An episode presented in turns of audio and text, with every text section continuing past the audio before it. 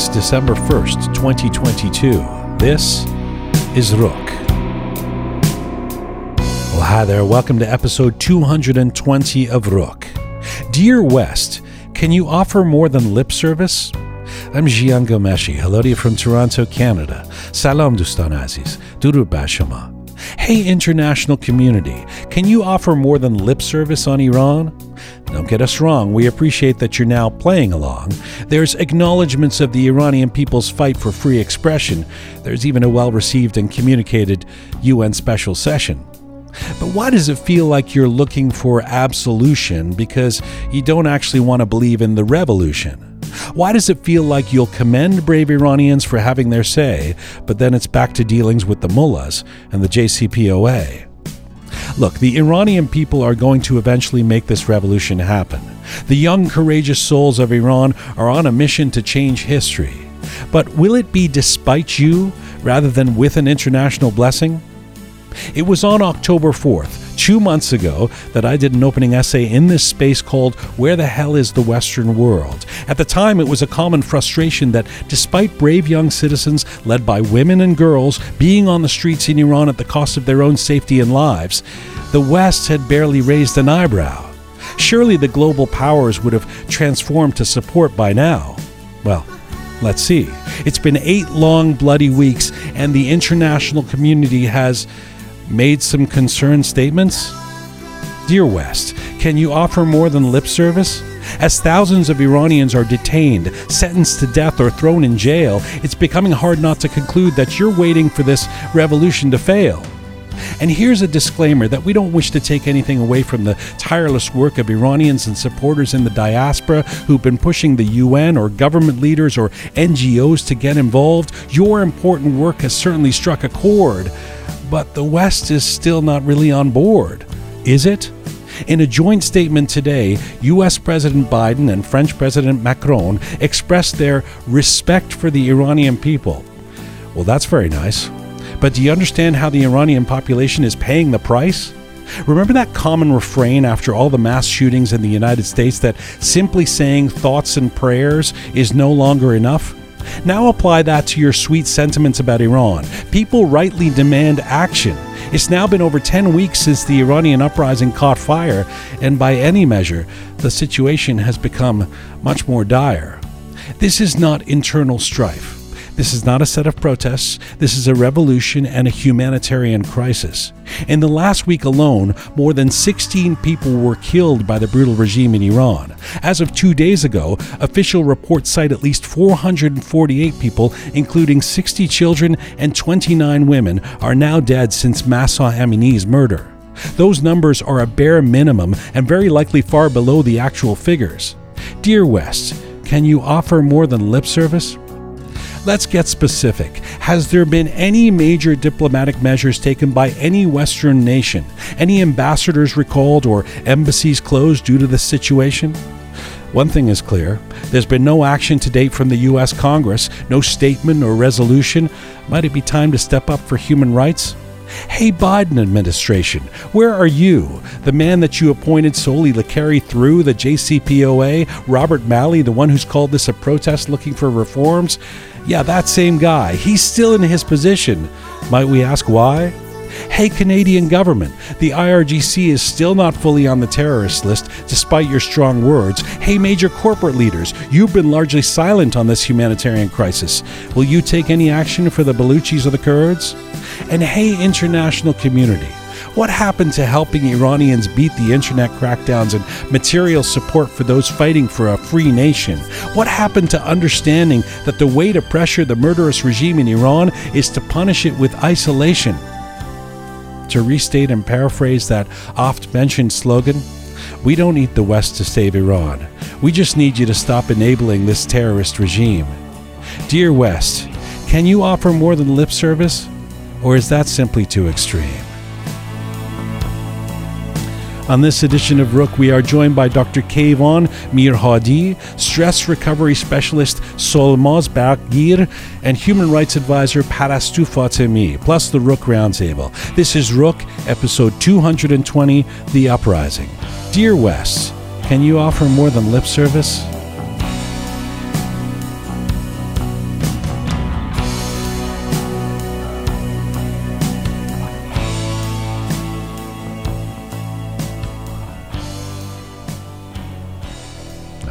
We are in the Roqe Studio in Toronto, coming to you on roqemedia.com. This is uh, our ongoing mission to build a new audiovisual encyclopedia of Iranian diaspora identity. We are on Spotify, SoundCloud, Apple Podcasts, Instagram, Castbox.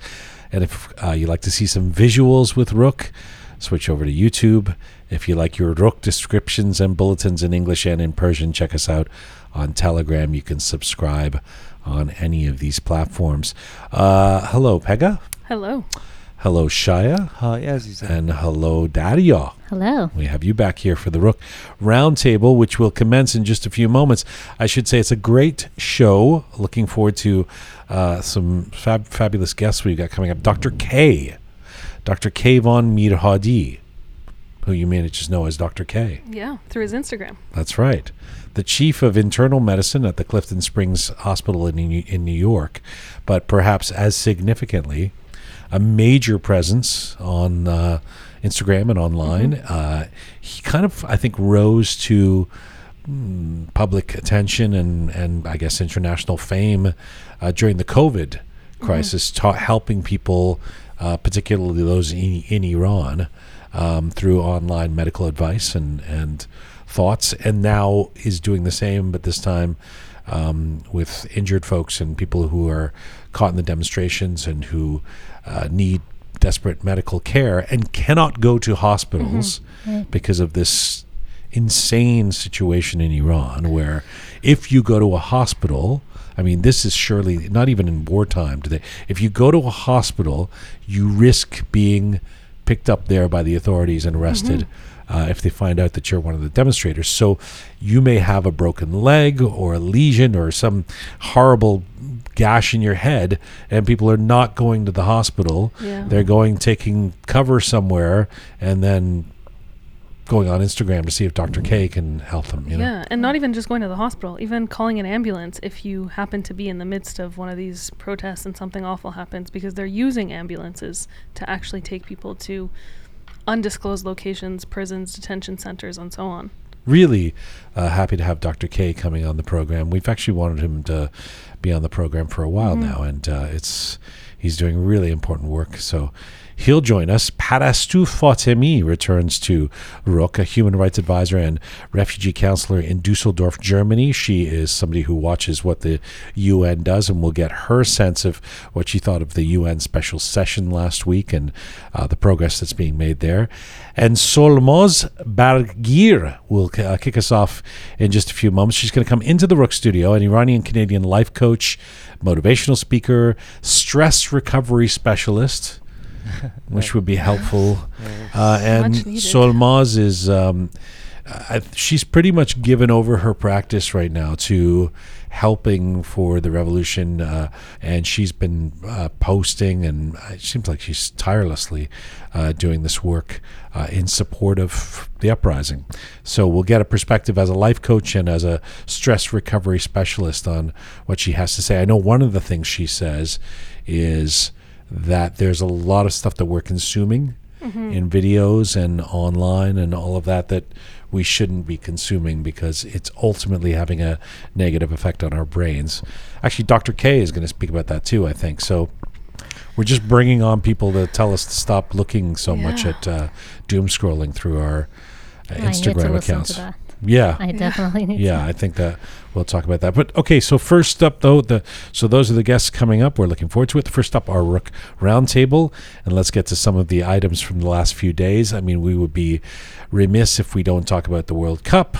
Because uh, and and I guess this is maybe the last time we have to talk about Team Melli, although perhaps not the last time to talk about the uh, absurd actions of the Qatari authorities in cracking down on people. But so Team Melli played their final game a couple of days ago against the USA. Did, did anyone see it? I don't think anyone. Did you guys know there was a game on? I watched I don't think it, any of the. Iranians or Americans knew about this.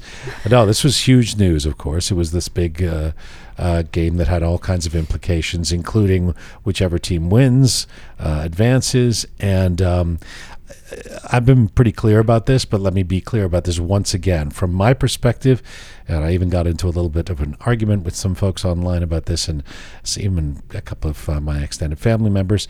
Uh, I, I wanted Team Melli out.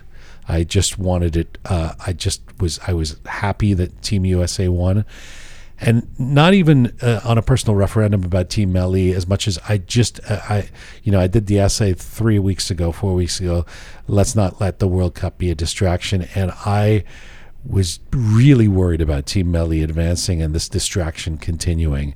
Um, even f- amongst those who don't support the team, there was just so much chatter about what's the guy wearing, who's going to say this, what did the coach do, and and it was just occupying so much oxygen, which I think would was really benefiting the regime. Um, and so uh, I was glad to see it over with. I know that breaks the heart of some uh, Team Melli supporters, but apparently not that many Team Melli supporters because I, I didn't see that many people crying inside Iran. We didn't see videos of that. No, quite the contrary. We saw you know celebrations erupt in Iran um, after after their loss. And um, speaking about their homecoming, I guess one of the things that I noticed and I thought was almost comical was um, the the homecoming entourage that they they kind of had, and it was mostly hired IRGC actors. I mean all of it was just you could tell it wasn't any of the uh, real Iranians, if mm. you will.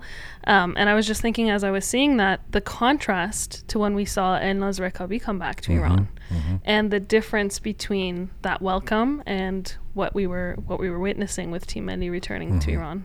Right, because the real Iranian were celebrating in the street mm-hmm. for the loss, and yeah. Well, some were. We don't yes. know. Yeah.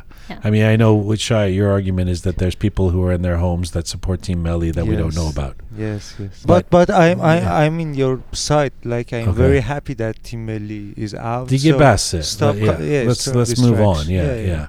But you know, I was I've been saying this for a few days. I don't know if I said it on the last show, but to me, the greatest indicator like if you're looking for, you know, we have we have this question that props up every once in a while, especially from someone who's less than enthusiastic about the revolution, where they go, "Well, how do you really know?" you know that the Iranian population is behind this. Mm-hmm. I mean, come on. I mean, we don't really know. I mean, there's no accurate polling. I mean, who knows? Maybe it's just a group of, you know, d- delinquent urban kids, or even maybe it's a lot of people, but it's not a majority. When last week, when Team Melli when the Iranian national team beat when they won that game mm-hmm. against Wales, yeah. right? An Iranian national football team, big sport in Iran, we know that, wins a game at the World Cup and no one celebrates mm-hmm. in Iran. You didn't see one photo, video of people other than the Basij or members yeah. of the military, whatever, right. waving the flag. You know, not one. There was no video of a of you know some some big you know, happy uh, celebration on the streets of Tehran. That's huge. It I mean, is. that says it all. If people were kind of ho hum about the revolution, the teams just won a game, wouldn't we see some of that? I mean, to me, that's it, man. That says it all. But I think that's also the distinction between the diaspora and Iranians living in Iran, right? We we I always say, you know, when we've talked about people going out onto the streets and, you know, protesting and revolting and all of that, I've always said I'm very happy to tell someone outside of Iran, why the hell didn't you come to a rally or why didn't you attend this or why didn't you support this?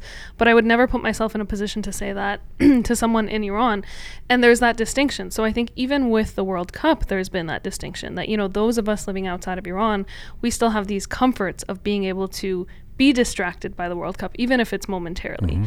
But for those who are in Iran and on the front lines and in those streets, yeah, you can be distracted by watching the World Cup, but just not Team Melli. Yeah, no, that's the I'm, distraction. I'm, no, I, I, you know, people can. I don't have any objection to somebody going and watching a movie right now. It's like I'm not. I'm not. You don't have to yeah. be like, you know, glued to the revolution. Uh, to because people need to take those. Breaks. Oh, for sure. But well, what I was trying to say is, you know, the people who are in Iran and, and kind of at the heart of this, I think it's it's been the last thing on their minds. They're so preoccupied with surviving when they go out into these these demonstrations, protests, whatever it is, that it's completely different. I don't. I don't think that it even. Well, not everybody's demonstrating. See, these, I, I want to be serious about this.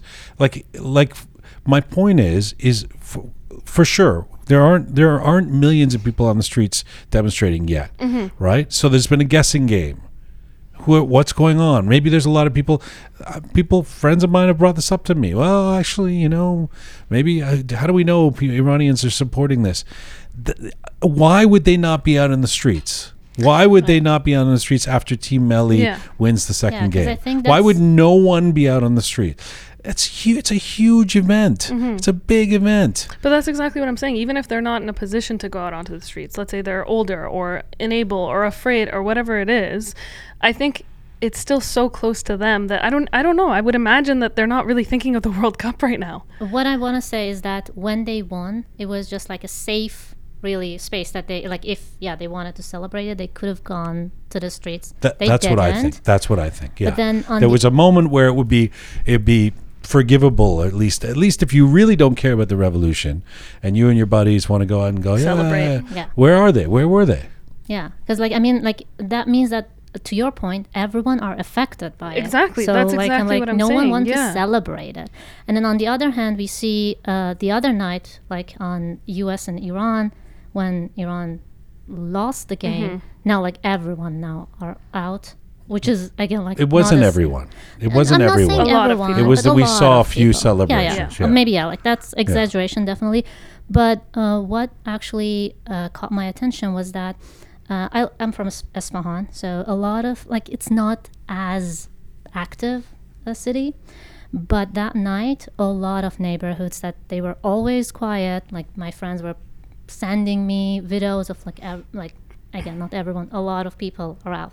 So I- celebrating the us yeah, win celebrating that which like yeah um so there you go Shaya Yeah, that's sad. I mean, it's funny. it but is it's sad yeah Yeah, I have to say, I was. I don't get me wrong. I'm not supporting Team Melli by any means, but there's a sadness to this. There really is. It's. It's. oh absolutely I think it's quite heartbreaking to think that you know we're in this position. I mean, this whole thing is sad, of course, Yeah. but I don't know. I mean, sports has always been that release, that that yeah it's that one thing, that brought us together. You know, I mean, especially football for Iranians. Like every year that Iran was in the World Cup, that's when Iranians from every corner of the world of would course come and together. so many people so- were conflicted. It was the whole dynamic. I, Yeah. I mean i'm sitting watching a game where i'm cheering for america. Like I've- Exactly. I've, never been in that position. Yeah. Uh, we've talked about it on this show that in 1998 i was on tour in arkansas when when that iran us game happened and my bandmates had to d- uh, deter me from running out on the street with an iranian flag because they were like no buddy this Arkansas, isn't a good idea in arkansas. I mean it was everything's fl- uh, you know on its head right now. But um it really wasn't helpful. uh, I, I think it was. It, I don't know. I don't know anyone who was getting. I don't, I don't even know if the players were enjoying it. Like I guess I know that they probably would have wanted to advance to the next round. Maybe I don't know, but just just just seemed like a an exercise in futility.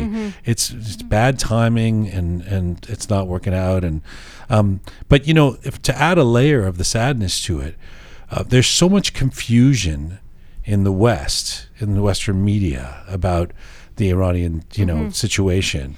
So there was a bunch of people like, uh, again, like on my Arsenal podcast, for example. I love these guys when they talk about Arsenal football, but when they're talking about start talking about Iran, which they call Iran, um, it, it I mean it gets a little weird, you know. So so they were like, yeah, I feel really bad for Iran because you know uh, the people are going through a tough time and the team didn't win for them, you know, and everybody, I'm sure everybody in the country wanted to win, and you kind of want like want to reach into the podcast and go, no, no, no, no, Th- there's nuances to this, and then I was listening to. Um, Howard Stern, who is an American, you know, uh, radio broadcaster, and I'm a fan of his. Uh, have been for many years. I think he's a great broadcaster. He's a little, you know, um, over the top sometimes, but uh, and in the past has said and done things that I'm not that I'm big a fan of. But he's really, I, you know, I've said for years, I think he's a great broadcaster, good interviewer, and um, always has an interesting take on things. And he was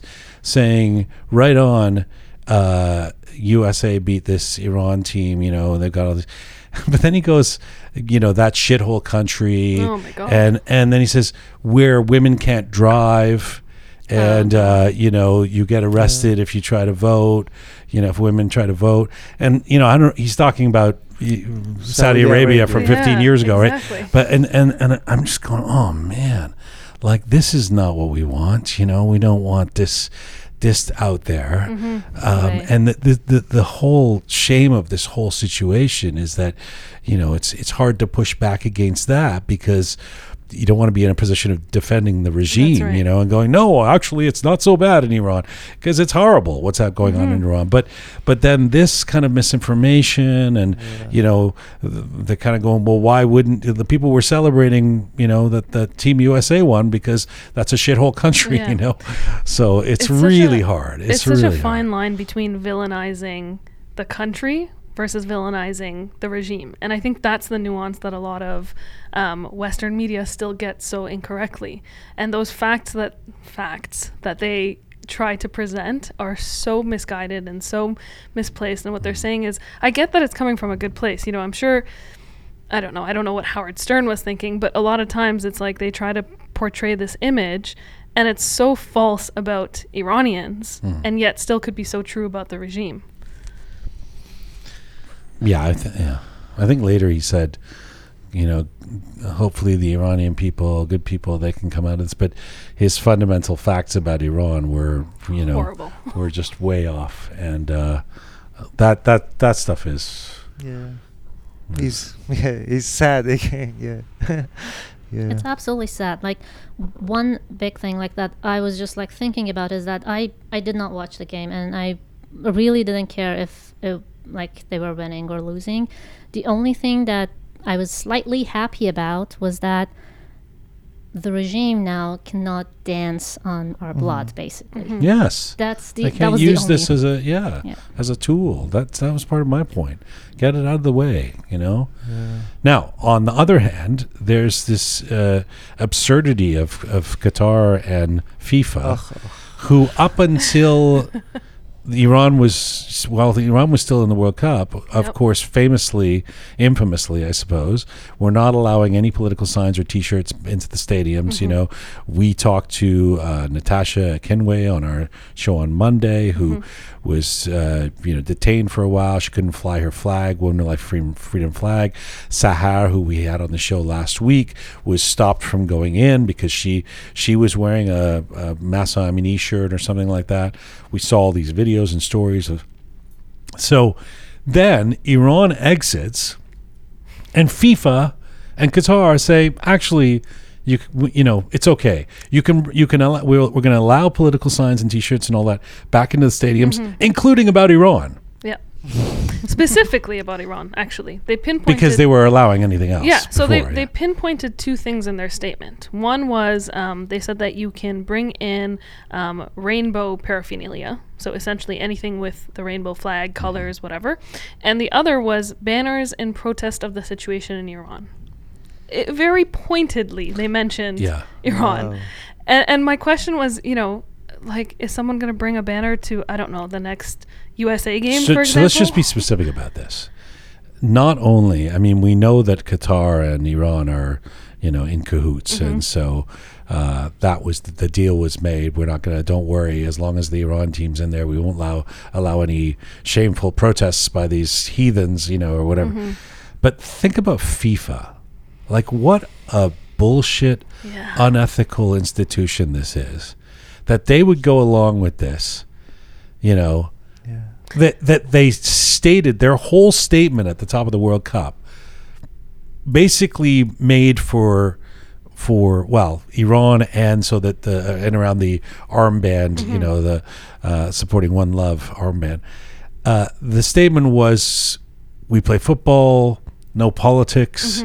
We got to keep it clean. Come on everybody. Everybody knew this was bullshit of Yeah. course but that was the statement one week later as Iran exits bring in the signs Exactly. Now it's all allowed. okay. Yeah.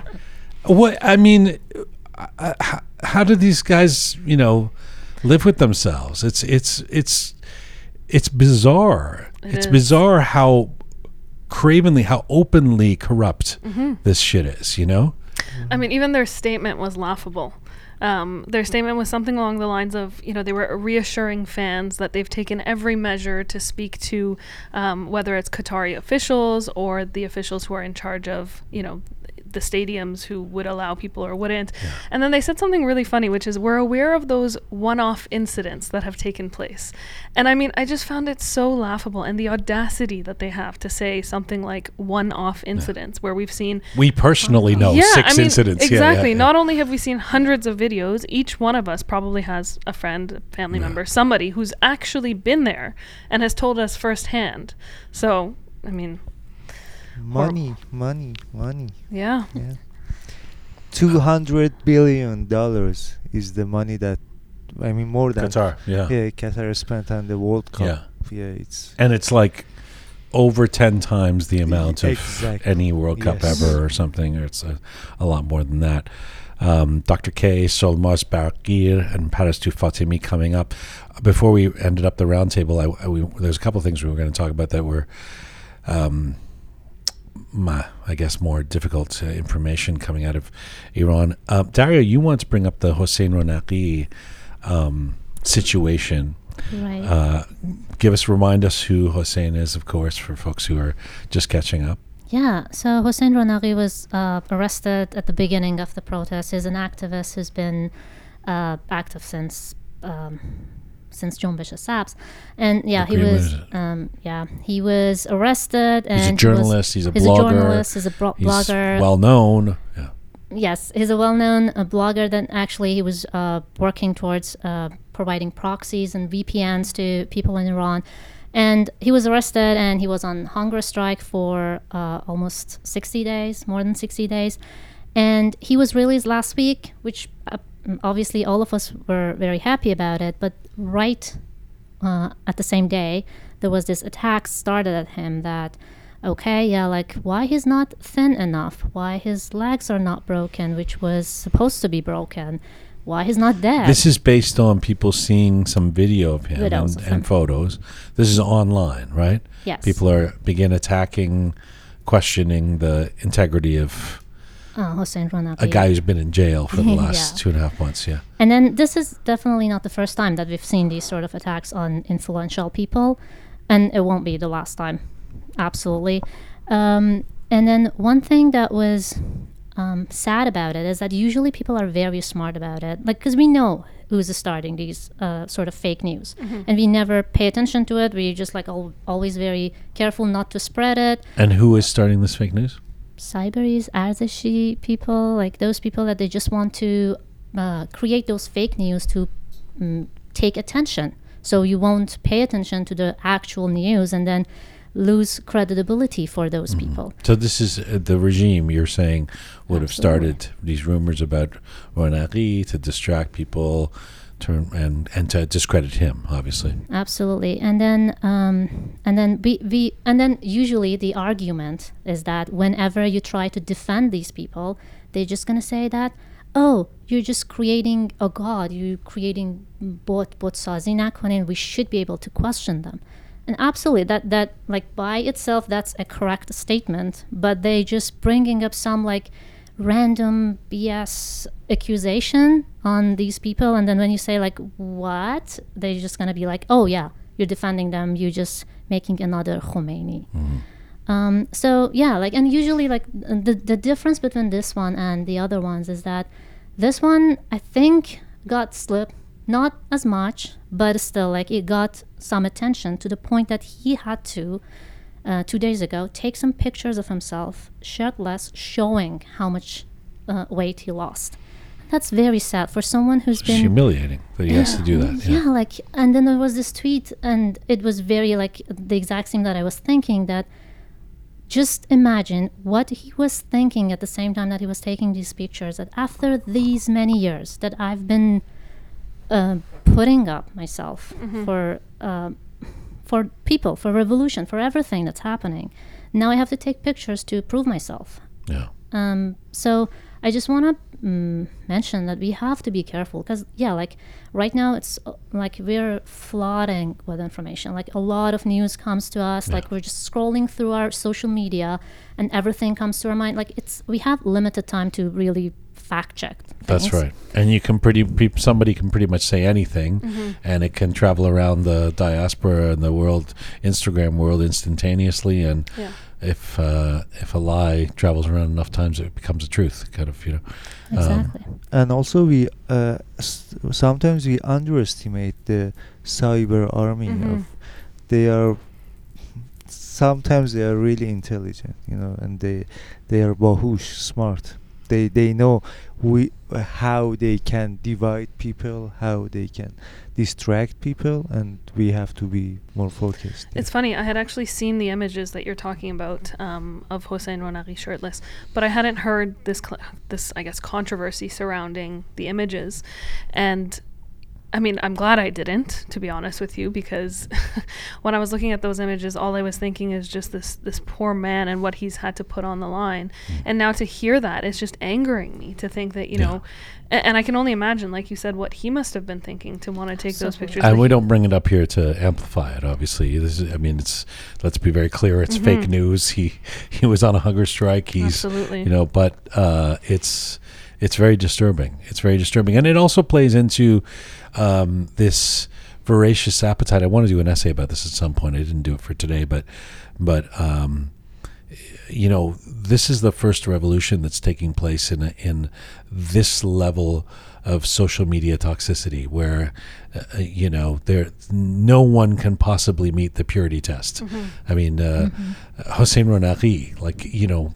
This guy seems uh, a paragon of integrity in terms of every, anything everybody's ever said about Yeah. him, and he gets you know questioned, and and it's like anybody who appears to possibly be a leadership candidate, or anybody who grows too much of an audience, or anybody who has a popular song, or anybody who has, it just gets attacked, and there's, there's a lot of uh, divisions happening, and that's a you know one of the the tricky things about talking about that is that's also a regime tactic you know? A regime and its and its lobbies in the diaspora will say oh the people in Iran are unified but look at these horrible people in the diaspora who all uh, are divided and hate each other and nothing can ever come of that so we should probably reform the regime you know? That'll be the that's the way they operate and and uh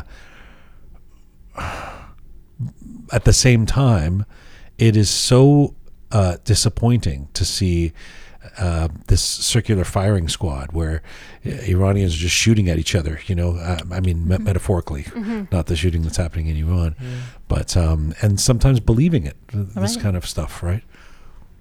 yeah it's sad اصلا چجوری how Sorry, your answer to everything today is it's sad. آخه You're it's melancholy every- today. yeah it's uh, yeah I, I, yeah sad آخه even thinking about it makes me sad you know that what how people we are in the middle of revolution for God's sake Yeah. why is it important that how like چند کیلو لاغر شد اصلا به Yeah. تو چه you know, Right. yeah. it's yeah it's very sad Yeah, it's sometimes I almost wonder there's so much hunger for fodder, you know, coming out of uh, about this revolution. There's so much hunger to see that a, a new big demonstration or Mhm. you know uh, a UN Special Assembly or some information, information or headway. Come on, let's see progress. That in that and that necessarily cannot happen every day. That's right. And when that isn't there, people Yeah. are filling it with yes you know nonsense about uh, Mhm. Team Melli or whether Hossein Ronaghi was really on hunger strike or not, or, or all this kind of stuff, right? exactly yes Uh, or just attacking each other in in the, the online world. Um, before we go, I mean.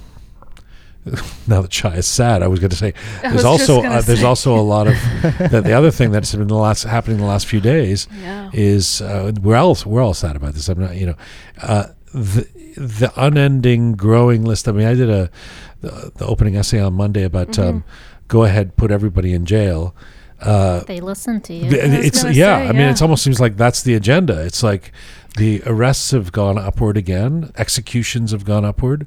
You got some I mean, on I this. or have a full page of just names and incidents, and it would just, you know, I mean, there's no shortage of people who have been detained, arrested, tortured, killed, executed. But just in the last couple of days, a couple of things that I, I really wanted us to talk about. Um, I mean, obviously, I think a lot of us who are following the news have heard the name Mehran Samak, Yeah. which is the 27 year old who was shot dead after honking his horn after the US Iran game. So he was shot in the head in his car for honking his horn in celebration of the USA team winning. Um, and in a really strange twist of events, um, he's from Bandar Anzali, which is the same part of Iran that um, Saeed Ezatolahi is from.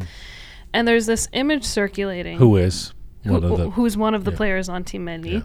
Um, he's a midfielder on the team, I believe.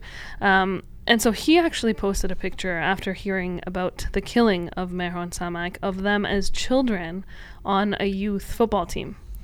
And just seeing the contrast of that in light of what was happening with the World Cup, in light of what's happening with the revolution. I mean, there's not been a shortage of gut wrenching moments, but I think, you know, this is just another one that was added to the list to think that I mean, I don't even know. I don't even have words for it anymore. Um, so that was that was definitely one thing that we heard about um, over the last couple of days. And so I can just uh, say again. I mean, for anybody who is listening and going, um, "Oh, Jian, let people enjoy Team Melli. What's the big deal?" And you know, Mm-hmm. so they didn't uh, take a position against the revolution. It's not like there was an incident that took place that we're all still sore about. You know, uh, and certainly there've been many of those. yeah, it's this is happening in real time Mm-hmm. every day. Like while the soccer game was happening, while the football match is on, they're on the pitch. There's people being shot. there's people right. being killed.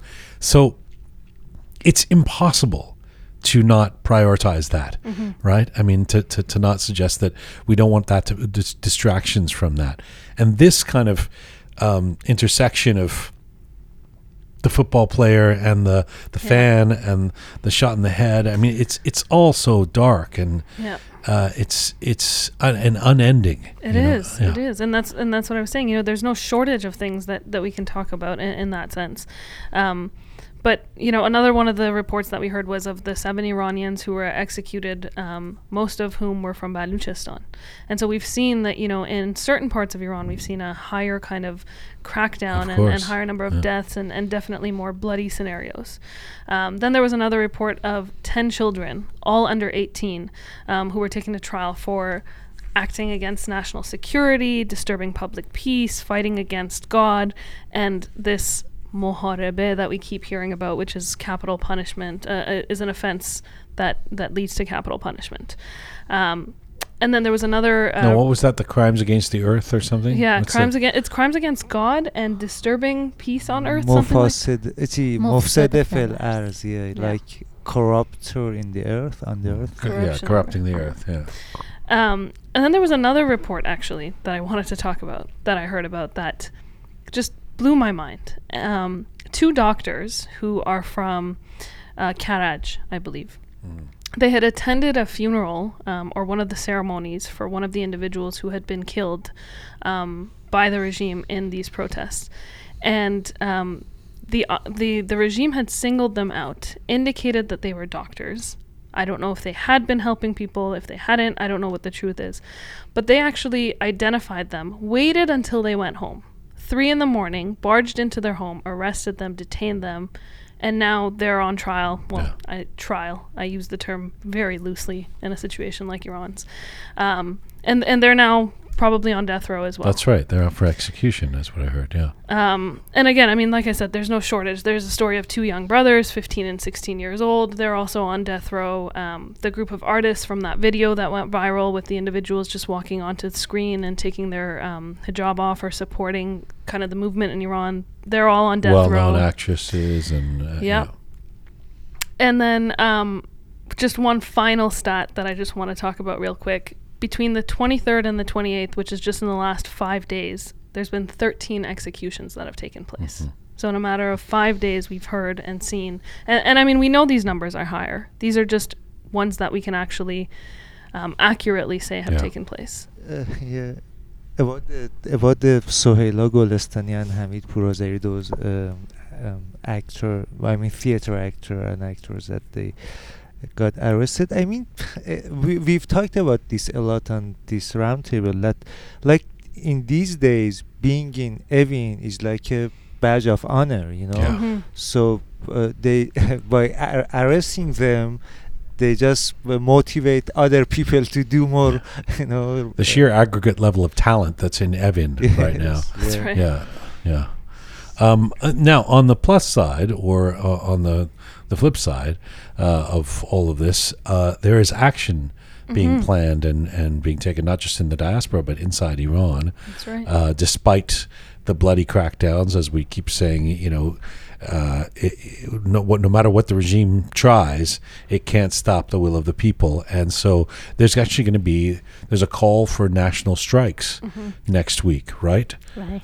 Yeah. The- it's uh, Chardahom, Punzdahom, Shunzdahom, Azar, which is going to be uh, fifth, sixth, and seventh, I think, December. of December. You know, all of which is to say, the movement continues in mm-hmm. Iran, and national strikes, if it happens on a national level, stores close, production stops. That's a big deal. That's right. That's that's the next level. That's what we've been talking about and waiting for. Yeah, and it's what we keep saying um, from weeks ago about the chips falling into place and each one of them being, you know, indicative of this revolution moving one step forward. So, and we saw it um, a couple weeks back when they had the national strikes, and we talked about it on the last show about, you know, last weekend being one of the most influential with the truck unions associate or uh, truck union and and um, a lot of the steel workers and things like that. So hopefully we'll see the same thing next week. All right. Spot. Let's go to our. Let's get. Are, are we good for the Roqe Roundtable? I think so. You know, I was just getting one final note about the World Cup. You remember a year ago or months and months ago, I was confused about what to do because for the With first time in my life, the three countries that I identify with, the country I was born in, England, Mm-hmm. the country I live in, and I'm a citizen of Canada as well as England, and the country of my ancestry, Iran, were all in the World Cup. And it was a big question. What am I going to do? Well, it certainly worked itself out, didn't it? did. Yeah. we all know who Canada, Canada is for. the only country other than Qatar that didn't get a point in, in the World Cup. Uh, God love them, and uh, Iran. You know, uh, the circumstances be what they are. It's uh, it. You know, I've still got. I've got the three lions left. The, my team England. Uh, do, do, uh, hello, do you have appetite for following England? I do. I mean, I, I, it's the same appetite I have for watching Arsenal. It's, it's everything's muted in these days of the revolution. I can't, you can't sort of throw yourself into anything. But I'm, I'll still watch and I'll still. Uh, they're, they're really good boys. I love these uh, uh, English boys. Uh, they're, they're they're a young team and. Yeah. Uh, good for them, you know. I, I don't know if they'll actually get that far, to be honest, but uh, we'll see. Um, thank you, Daria. Thank you. Thank you, Pega. Thank you. Thank you, Shaya. Let's go to our first guest. You guys exit, and we're, we're going to bring in our first guest Yes. into the into the Roqe studio here. Uh, my first guest is an Iranian Canadian life coach, a motivational speaker, and a stress recovery specialist. Solmaz Bagir is the host of the podcast Lom to Kalam and the person behind the popular Instagram page Solmaz Bagir Coach. She has been working diligently to produce helpful content regarding the current situation in Iran for the last 10 weeks. Right now, Solmaz Bagir joins me live in the Roqe studio. Hello. Hi, Jianjan. Nice to have you here. Same, same. Um, my pleasure. So, I'm, I'm, first of all, it's nice to have you. I have a stress recovery specialist here. I think I should think that you're in high I should- demand. I Uh, should take that off yeah, well, it's going to get you in trouble because there's a lot of people who need help. What has life been like for an Iranian Canadian life coach and stress recovery specialist during this this period of great emotional extremities as the uprising continues in Iran? Ah, it's been very challenging, like anyone else. Um, Jianjan, the day that I got the news, uh, the picture of Mahsa in bed in ICU in um, hospital in Tehran, I made a very intentional, intentional decision that uh, do I want to be here or not? And it was very sad that I was like, I at the time Sorry, here being we're here in public Ah, on social in media this space, in this yeah. space exactly yeah.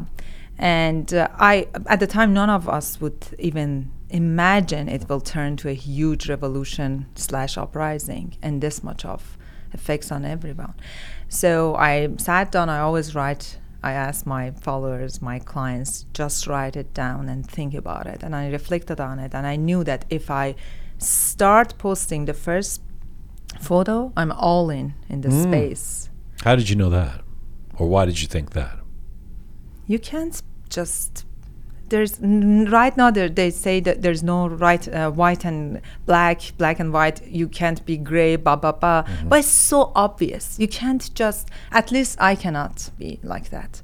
I'm all, always all in or out. I make my decisions and intentions. And the consequence would be never going back to iran right? Yes. and I was like, okay, I took my son, who is half Iranian, half Canadian, to Iran four years ago. He has good memories, but what's more important for me right now? And one of my values is to be for other people, right? That's why I chose this career. So I talked with my husband. I said, if I do this, um, I may never be able to go back. And he said, it's your choice. He loves going there skiing. In Your husband is uh, Canadian. He's not Iranian. no, right? he's not. Yes. Iran- Um, Yeah, And and once you were in, you were all in. I was all in. It's you know there's a lot of language around this during this this revolution during this period for the last uh, two months two and a half months which is this is no time to be on the fence. The time has come. This is you know pick your side. But it it which normally I don't appreciate that kind of uh, lack of uh, nuance but but uh, but it feels like it has to be this way. I mean if it's a revolution then Exactly. you can't sort of pu- put one foot on either side. There are still people doing that, but Yeah. but it, Yeah. if it, it seems very difficult to me. Yeah, it, it is difficult. For me, it's difficult too, even to to look at it. But you know what? Ironically, you look at the footage, images in um, protests in Tehran, in ev- any uh, city in Iran, you see that even people, those who are just watching, they're standby hmm. buyers, they get hit. Yes. So it it really the nature of this revolution has no logic. Yes. That you say, oh, I'm just looking, I'm just watching, I'm a bystander, to see if what how it will go. Yes. You're either in, you're in drop. I always said we are all a drop, like a drop of the whole movement. Well, if you're little Kian Pirfalak, you're in a car with your family driving along. You know, you're not in the middle of a demonstration, and you're then, Yeah, then you're dead all of a sudden at 10 years old. You this isn't entirely new to you. You were an activist back in Iran, and you were out on the streets during the Green Movement, and Yeah. and ended up sleeping in a garbage bin. I'm not sure who told you that. I, but I, it's true, isn't it? Do I have that Yeah. right? Oh, yes. So, so that, and that was to avoid authorities. I mean, tell me a bit about your own background Oh in terms of yeah. speaking out in Iran. Uh, Jian John, I was waiting to my uh, for my immigration um, application to Canada to be completed to come to Canada for eight years, seven and a half to be precise. So exactly that green movement happened six months before my visa comes. Okay, so it was a very very mm, not wise and uh, yeah my dad if he hears me right now would be very mad at me because at the time he was telling me if they your visa comes they will do police check and you're in street they arrest you you're in trouble. You can't even come to canada. And my, my whole family used to be here for years. So but i met you could i i couldn't. I can't say you. I could not sit at home. And it was a very terrible, terrifying, traumatizing night. Night that night, that I ran away from. I, I couldn't. I could just see they were not Iranian. They were huge, tall, scary men speaking in Arabic in the street. Who is this? The the Basij or the, the some? I don't know who they were, but they were just. They were coming after protesters Yeah, the Green yeah, Movement. yeah. And how did you end up in a, in a garbage bin? When you're scared not to be killed Right. or arrested. There were, there, you know, You in Tehran there are a big- huge garbage bins, city garbage bins. They're for Shahdari. And we were, uh, it was three of us. Two of us jumped in one of them. I stayed for four hours till I could hear there's nothing else there. And I could see how unhumanistic, n- nothing, they don't feel anything. Right now I can feel it, Jian. Yeah.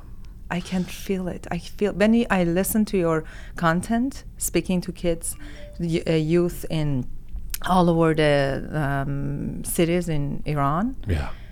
I feel that. You identify with them. Oh my! I mean, it sounds like given the instincts that you have, were you in Iran right now, you would be uh, on the front lines. I yeah, I guess I would. I have friends back home. They they say that they're making jokes. They say, "Thank God you're there. Otherwise, you would come every night with Mhm. your car, pick us up, take us to the front line." Yeah. Yeah. Is it yeah. hard to not be there on that level? Um, you know, you- I'm doing a lot right now. I should acknowledge that. I have stopped whatever I was doing before Yes. on social media. If you scroll down on my content, it was all pinky, happy, do this, do that, Yes. relationship, stress relief, blah, blah, blah. Right now, it's all focus on your goal. Don't get yourself distracted with garbage content. Just be focused. Don't get disappointed. Stuff like that. So let me ask you about that. I mean, this is the reason you're here because um, you've been observing and uh, interacting with uh, your audience and coming up with conclusions. I'm sure about what you've what you've found. How is the deluge of horrific images and ongoing difficult news coming out of Iran affecting us mentally and emotionally? It's in the worst way that it could be. It's very traumatizing for all of us. And Jian John, I want to tell you, us people out of Iran, because all my clients are Iranian clients, are the Iranian who have immigrated all over the world. So I'm talking with them So you don't have clients in Iran. No. they're all outside of okay. outside of Yeah. Iran. And uh, when I speak with them, their problem is that they consume a lot of footage, pictures, Yes. everything. It's it's unbelievable how much they're just consuming, and they feel they're doing nothing. Hmm. They just get drowned, like everyone. We get drawn in the sadness, in in anger, in unfairness, everything. And the, the worst part is that we go to our trauma. We go back. It's like triggers. It hooks us to Yes. to back to our traumas. I the first week, Jian John, I was a screwed up person. Like the smell of garbage there that night. Everything that the times, the number of times that morality cops had arrested me, and my fear of what if my parents will find out that I was. how should I explain that to them, right? Yes. Why I wasn't at class in the class Yes. in the university. But we're all. I mean, I'm actually have Dr. K coming up in a in a little while, and um, he's somebody who's been, Oh you know, he's got a huge following, and he's been. Um, trying to help people and, and not just people in Iran but all of us Mm-hmm. so he's he did a, a whole thing on insomnia which I want to ask him about because so many of us are not sleeping No. And it's no surprise. I mean, every study tells you that if you look at your screen before you go to bed, and in our case, if you're scrolling through horrific images, how are you supposed to have a, a restful sleep? But what's the prescription out of that? I mean, are we supposed to? Would you say we shouldn't look at this stuff? we cannot look and just stop looking at exactly. stuff, right? It actually feels on some level uh, irresponsible. Yeah, To not be knowing what's going on. yeah. At the same time, we are responsible for our own mental health and sanity. Okay. If I want to be effective in this movement, I should be a person who can analyze stuff. I can't just jump in the mud and believe that I'm responsible. That's not being responsible. Being responsible is, I always say, garbage in, garbage out.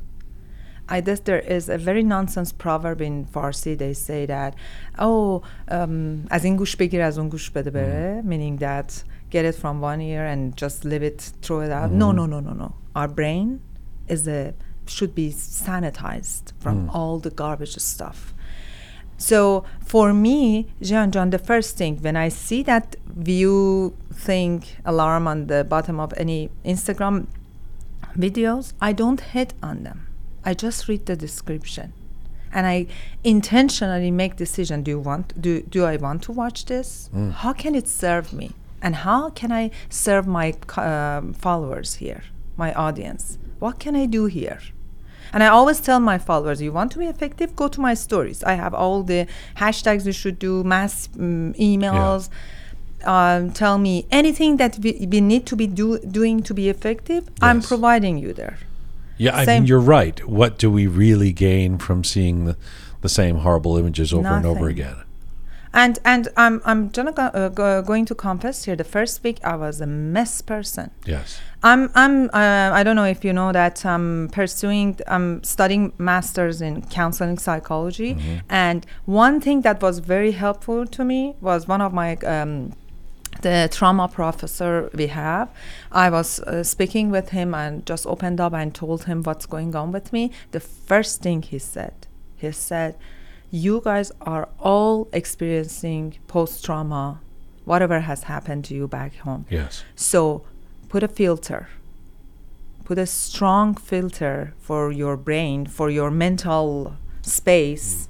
What are you gonna consume? And go based on that. Make make sure what he asked me, what is your purpose here? I said I want to make sure my followers are aligned with the news. I want to make sure that they don't get this cyber attacks that we have on Instagram. Yeah. Oh my god.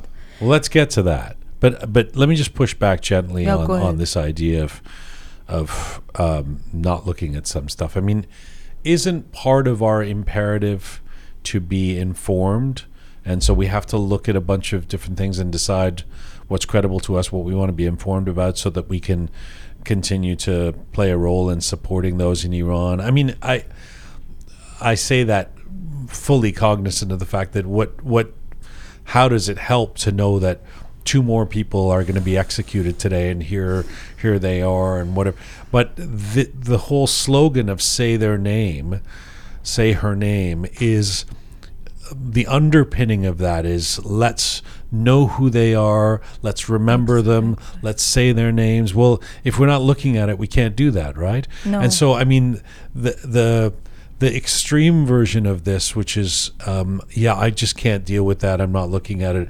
Let's go to the party.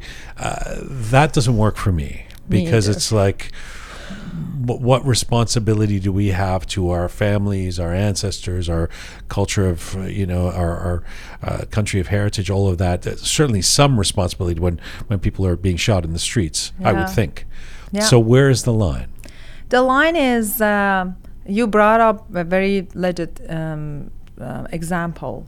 Like you, you cannot not look at the pictures because you need to say their name, but that's not the main part that our energy drains hmm. and we get involved with stuff. Say, tell me what was the benefit of being involved with the news about around soccer for the last ten? I agree with you.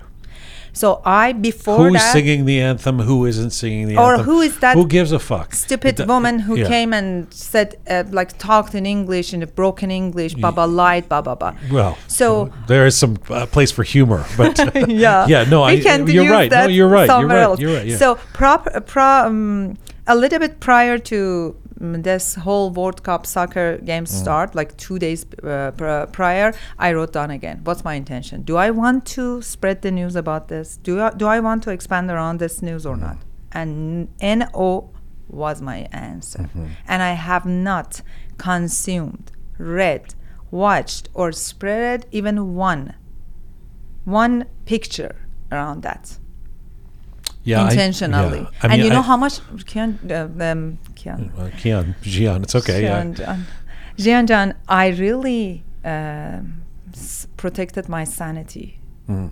by that. Like my followers would send me pictures, delete, delete, delete. delete. This is not what focus. We are focusing on stripes. Yeah. We are focusing on um, many people who are in the prison. We are focusing Yeah. on creating content that will help. And I created a lot of content on brainwash because we have been brainwashed. Yeah, let me 40 get to that. I was just going to say, Oh. I just said it on our roundtable that Yeah.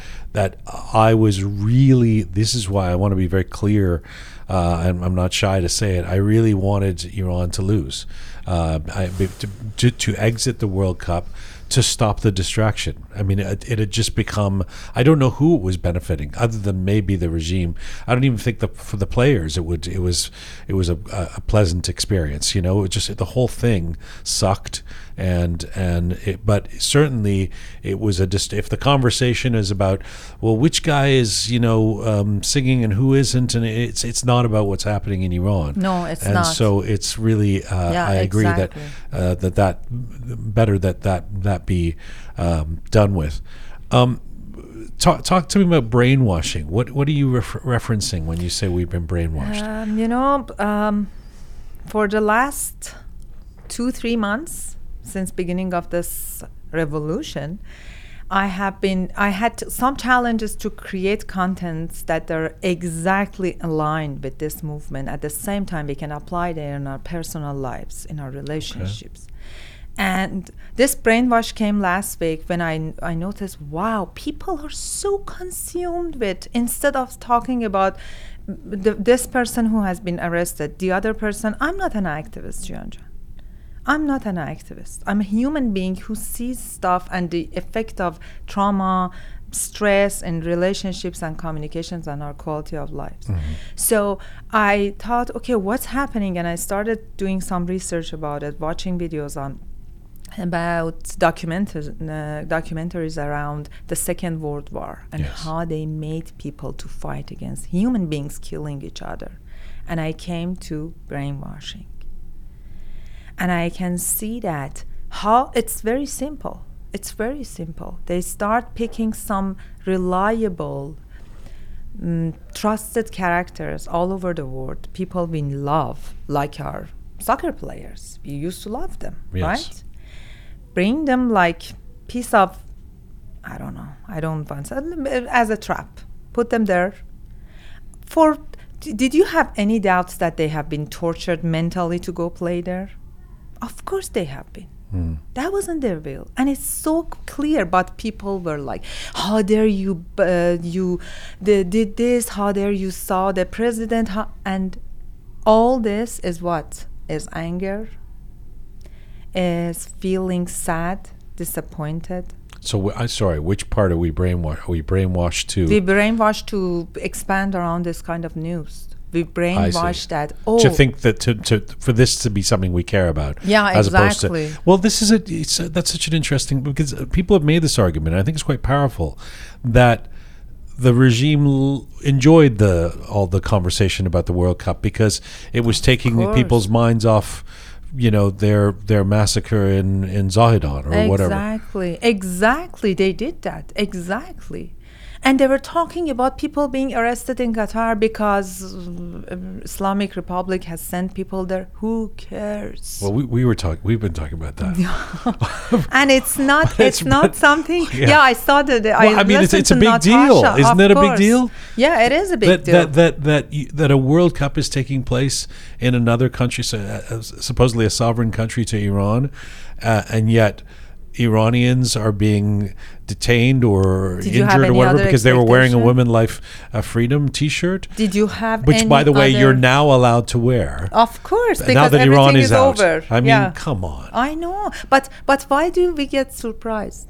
I have actually an episode on pod, pod- podcast. Don't get surprised over the stuff that are facts. Hmm. Qatar has been Iran and Qatar have good relationships. Yes. There was no doubt. Did you have any doubt that they would not support Iran, Iran's regime? I didn't. I didn't know the, the extent to which they would go to to not let people wear those T-shirts and things. Oh I mean, I, that that, that I surprised. They you, you know why? Because supposedly these things. Because it wasn't just Qatar; it was FIFA making these decisions. So, so you've got the bromance with Qatar and Iran, but then you've got FIFA in bed with them as well. Because FIFA sanctioned all of that, you know, we're not allowed political messaging and etc. But now that Iran's gone, Conveniently, yeah, right. conveniently. And what's the what's the benefit of even thinking about them, right? Yeah. We got one good lesson: nobody except ourselves can do something for our country. Nobody, not FIFA, not UNICEF, not. We ask for help. We welcome help. We appreciate their help. We thank them for their help. But it's not that we are gonna rely on their help. All right. Same as has but, happened but, in. but but we don't need them helping the. we do not want uh, the- them helping them. I mean that that's the, the the meme as I said in my opening essay. It's you don't we don't want um, you to save us. We want we just want you to stop saving the regime, right? I mean that's uh, and there is an important uh, distinction, and that's part of the idea of the support. It's like pull, get rid of your ambassadors. Tell these people, you know, isolate this country.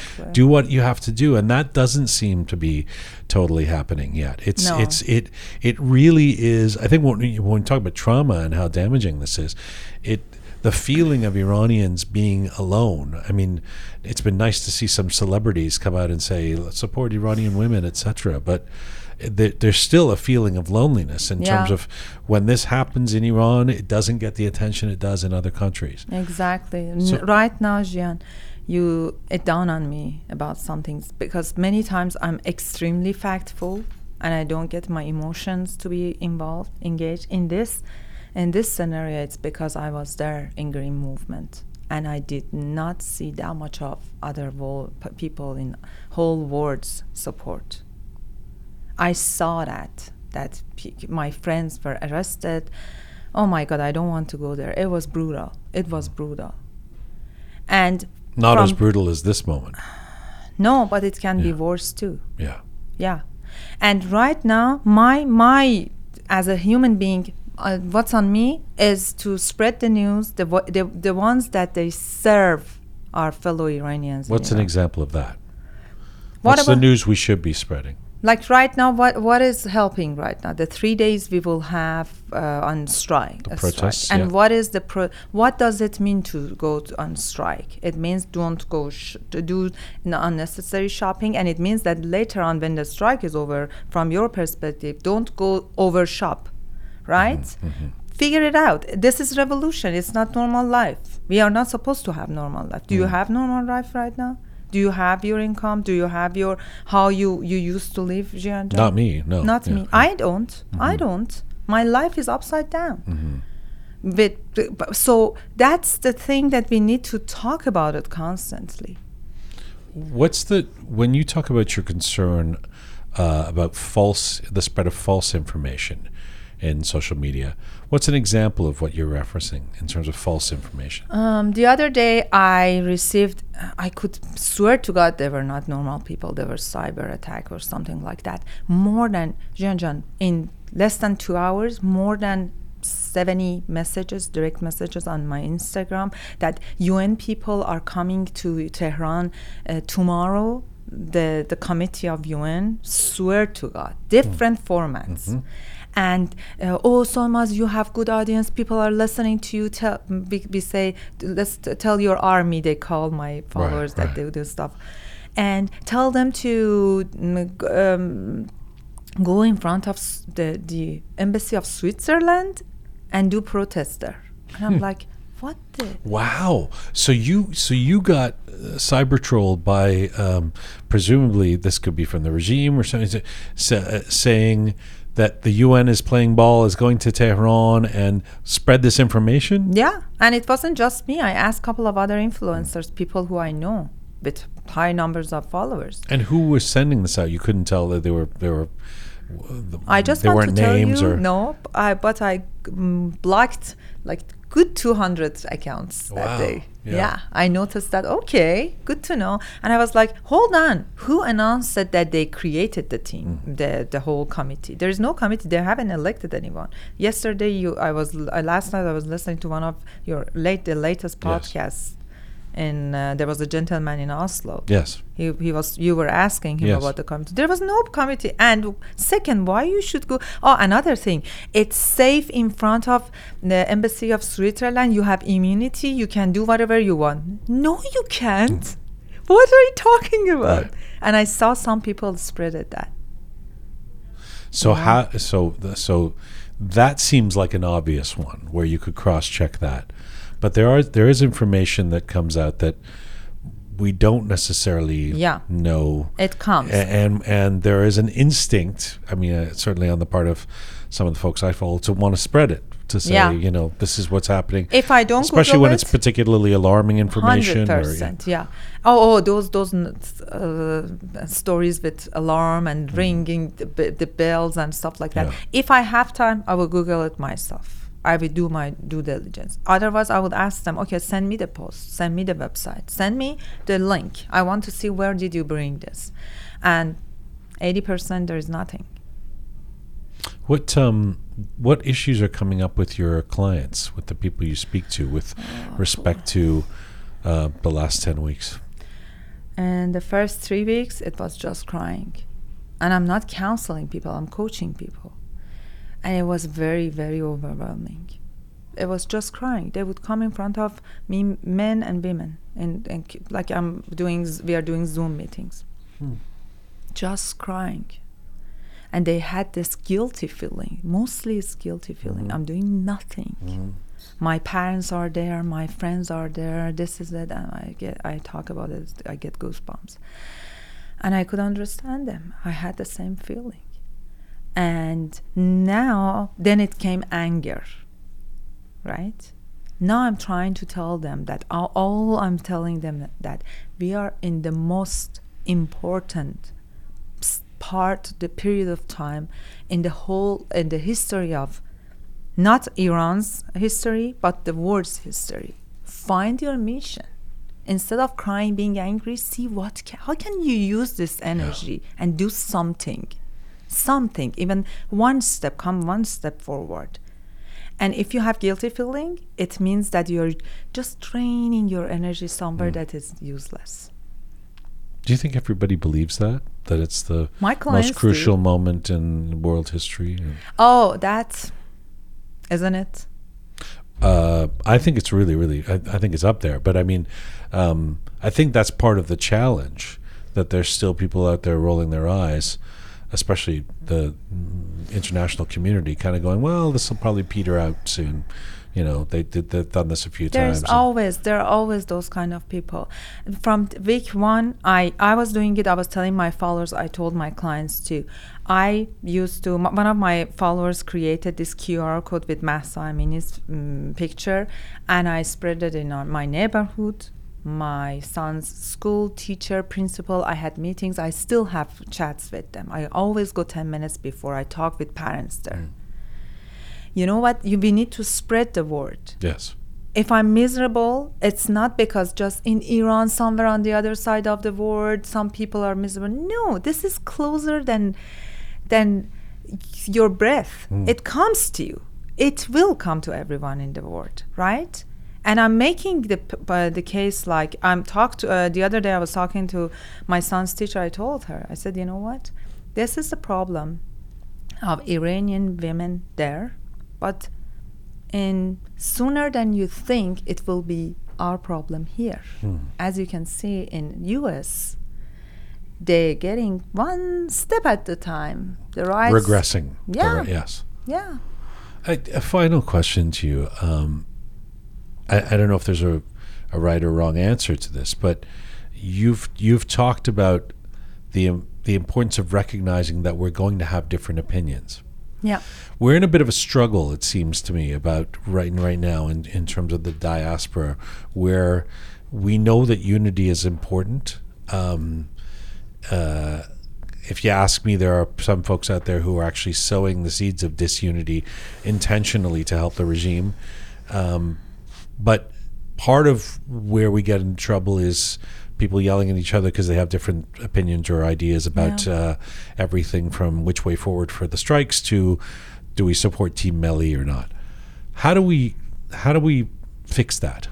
that's a golden question actually the thing is we should know that we haven't been taught to agree to disagreements we haven't been taught to respect different ideas we haven't been taught in our culture in iranian culture Yeah. to if We're if not so good at that, says huh? no no Wow. if Jian says something that I don't agree with it doesn't mean Jian is my enemy you know you have you seen that picture that you stand there I'm in front of you you're looking at 9 I'm looking at 6 Hmm. right it's exactly like that right now um, and I have learned in a very difficult way that I cannot convince everyone but I can be the example I want to be. I can be the one that I. If later on I look at myself, back, look back at myself, I, I will say I did my best. That's So you're the coach. What do I? How do I? When I disagree with someone, I'm getting angry with them, and I'm. and I want to say, "You're not part of the revolution." I don't know what. I mean, what? choose how- your how- battles, Jian John. Choose your battles Well, but sometimes it works that I convince Jian, right? Because I see that he uh, he's not pretending he's sleeping. خودش رو به خواب نزده. He really wants to understand, Right. realize, comprehend, and make a change. But some people they just want to argue. It's your choice if you want to be involved with this. Uh, engage yourself, right? We have certain amount of uh, energy every day and it's our choice how to use it But if somebody were to say, "I want to I, I think we should negotiate with the regime. You Who's know, we? Reforms Oh, are they possible. tell they tell me if a lot. somebody says that, like an opinion that I just think is so um, idiotic at this point, you know, or or not based in any reality. What am I? it doesn't seem right to go. happened to Well, let's agree to disagree. No, no, no, You're no, right. no, we no, can uh, negotiate with the regime. No, it's not. Like, it's not like that. It has happened a lot to me recently. People come to me and talk about. I I made a post about it actually. Go, oh, you know what? We should do this. We should do. We should negotiate with. And I always say, who is we? Oh, we, us as people. I'm like, uh, okay. I always refer them to a couple of the episodes of Roqe Media that Oh. you have been talking with kids in mm-hmm. street. Yes. And I say, if someone wants to negotiate, it's them, not you. It's them. Just sitting here, having your tea, having bite of chocolate, and talking about what you want to happen in Iran does not entitle you. Okay? And I always ask them, who is we? You want to do it? Go ahead, negotiate. How can you negotiate?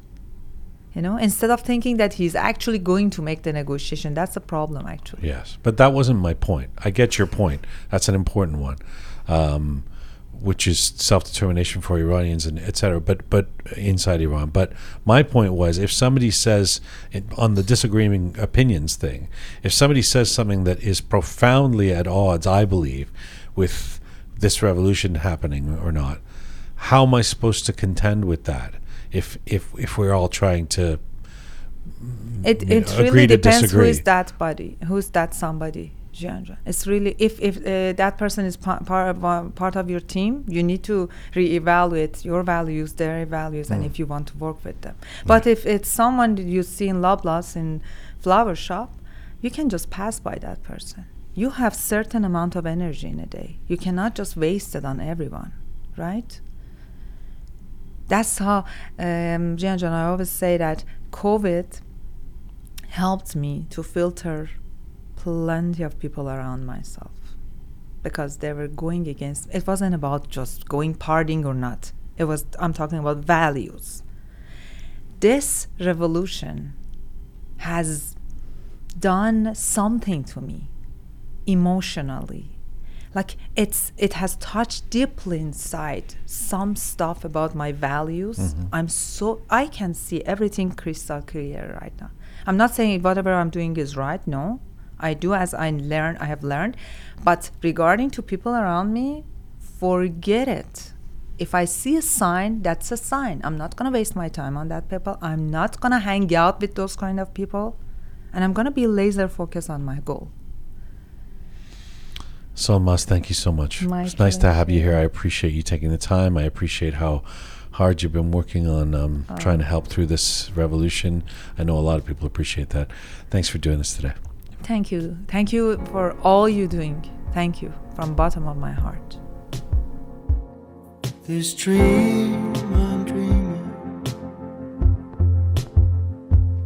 Won't you wake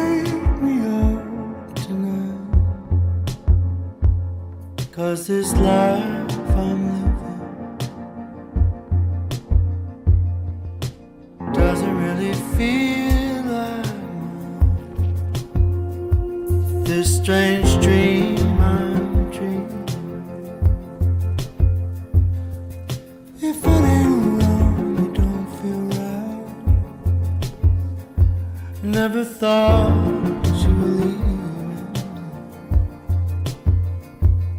never thought I'd have to start again. This is Roqe, episode 220, part of our Uprising series. For all the previous episodes of this series and all Roqe programming, you can go to our website, roqemedia.com. Roqemedia.com. This is The Uprising Dear West. Can you offer more than lip service? I want to go to upstate New York now, and a very special guest. My next guest is an Iranian American doctor who came to international fame and social media stardom as an essential medical voice during the COVID pandemic for Iranians around the world, and especially those inside Iran.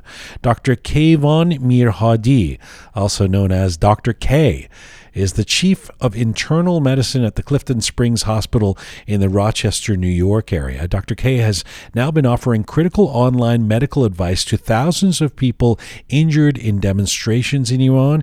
He's also connecting protesters with trusted doctors in Iran. And right now, Dr. Kayvan Mirhadi, Dr. K, joins me from upstate New York. Hello, sir. Hi, Jian. How are you? I'm I'm all right, thank you. How are you holding up? Good. Uh, one day at a time. You know, it's tough, but we're.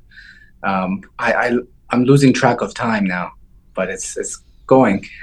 I can imagine it's a 24/7 pursuit uh, for for many of us, but certainly in, in terms of what you're doing. You know, I, I wanted to just set the stage for what goes on in, in Iran, and and and one of the most troubling parts of this uprising in Iran is is realizing the fact that victims of the regime's crackdown uh, and brutality are fearful of going to the hospital because they may be arrested if they go there. I suppose it's a, a bit absurd to try to assess the ethics of what this regime does, but there must be international standards about medical care without danger, is there not? Yeah, I mean, if you look at the Geneva Convention or World Health Organization, they speak of patient privacy, they speak of the right of every human being to access healthcare at any time. Um, and during the last several weeks, that's not really the case in Iran. Um, there, people are scared to go to the hospital they, uh, the doctors are scared to take care of the patients that are injured um, during the protests. It's uh, I would I I've been calling it the medical crisis in Iran. Yeah, and I imagine you're not just hearing from the patients or the victims who need your help, but from the doctors as well who are caught somehow in the middle.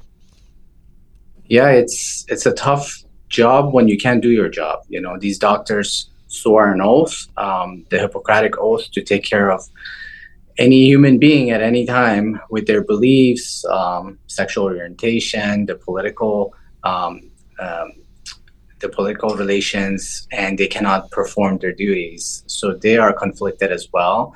Um, it's not. It hasn't been publicized to a fact that you know you cannot treat patients that are protest like injured protesters, but it's understood um, as a whole. So, you know, most healthcare providers in Iran have been doing it, but undercover, uh, a lot of them have been arrested and imprisoned and even beaten up. There's been so many cases of, uh, you know, CEOs and medical directors being in ICUs because they were merely protecting patient privacy. And this this, you know, once the news gets out there, a lot of doctors are fearful of doing so. So it's just a horrific situation right now. And and I think if I if I remember correctly in my history that even during wartime, even in the most vicious vicious of wars, um, medical units are generally considered neutral territory that you're not supposed to mess with, right? That you're not supposed to violate. Exactly. I mean, anybody injured you have you have the right to get medical care, and that's understood even during wartime. And this is uh, an internal conflict that's been going on for several weeks, and obviously people get hurt, um, but they're just so fearful of going to the hospital. They come to their house, and if they know a trusted doctor, they'll contact them. But again, in those, if if we lived in Iran right now, it would be hard to trust anybody. So yeah they've been reaching out to me and my friends and other doctors and nurses on social media and asking questions about their injuries. Okay, so um, speaking of doctors needing to do their job, um, you have a day gig, which is a significant one, chief of internal medicine. I would imagine that keeps you quite busy. You've had thousands of people inside Iran reach out to you for medical care and advice. How have you been managing all of this? Um, so I'm not alone. Obviously, there are so many doctors doing it. Uh, my page just has the most um, followers, and it's it's seen more. But there are a lot of doctors and nurses and healthcare professionals doing this, and I want to give them props um, for everybody for doing this. Um, but it's been very busy uh, because we also have two kids. Uh, my wife, honestly, she's been helping out a lot. She's um, also involved in the page and she triages a lot of these messages and sends me you know, um, the ones that are critical. And we we did put out uh, information about including SOS at the bottom of your message so it gets seen first. Because I still get messages about coronavirus and other illnesses, Mm. but right now I've been really responding to um, the you know issues that the injured protesters have. But it's just been very very very busy for us. Right. I love you that you use the medical terms rather than say she edits who you know you she triages. Um, yeah, Yeah. I, I- I guess you're stuck in the hospital. That's the that's the language you're going to use. Um, Yeah. do, can, can I ask you from your perspective? It seems like, I mean, devastatingly so, horrifically so.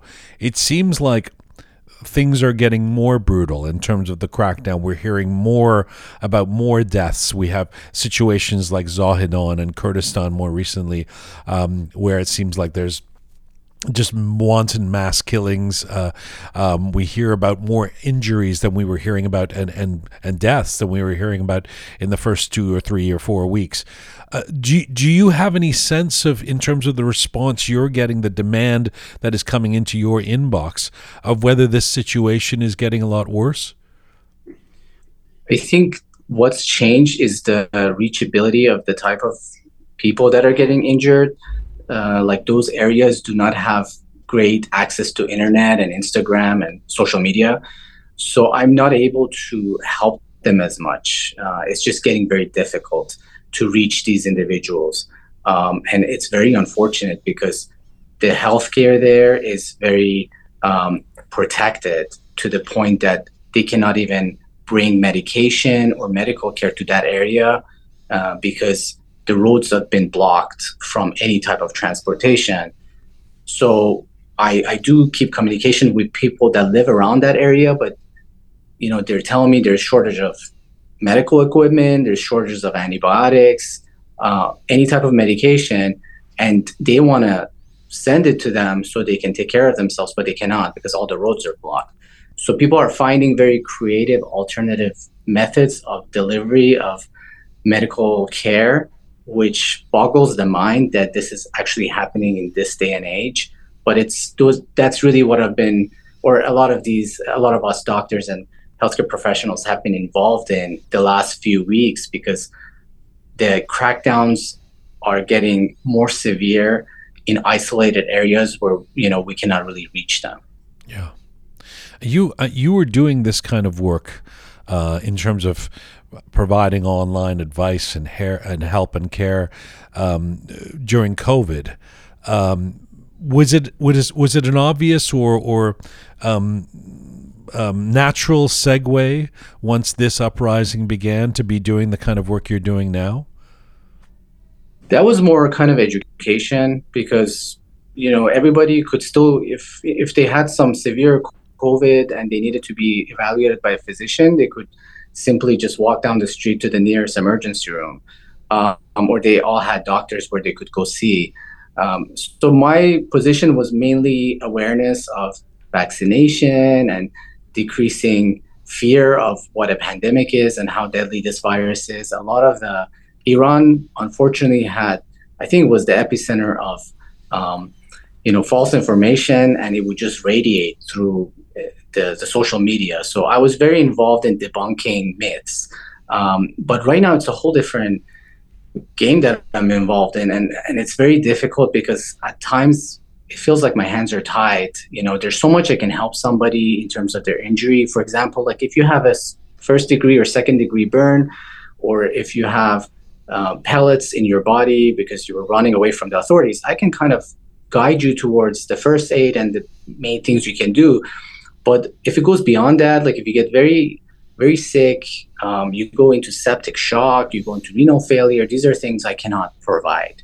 Um, so we've been um, working with doctors in Iran that have been going into these individuals' houses and helping them, or hospitals that are accommodating them there there are a lot of doctors that are falsifying diagnosis which again this is unheard of because it's you could lose your you could lose your license it's malpractice to falsify a diagnosis but they their their hands are tied they're putting you know removing a tumor from somebody's knee where they're removing a bullet Um, So everybody is trying to find ways to save lives to help humanity, um, but they are making it more difficult.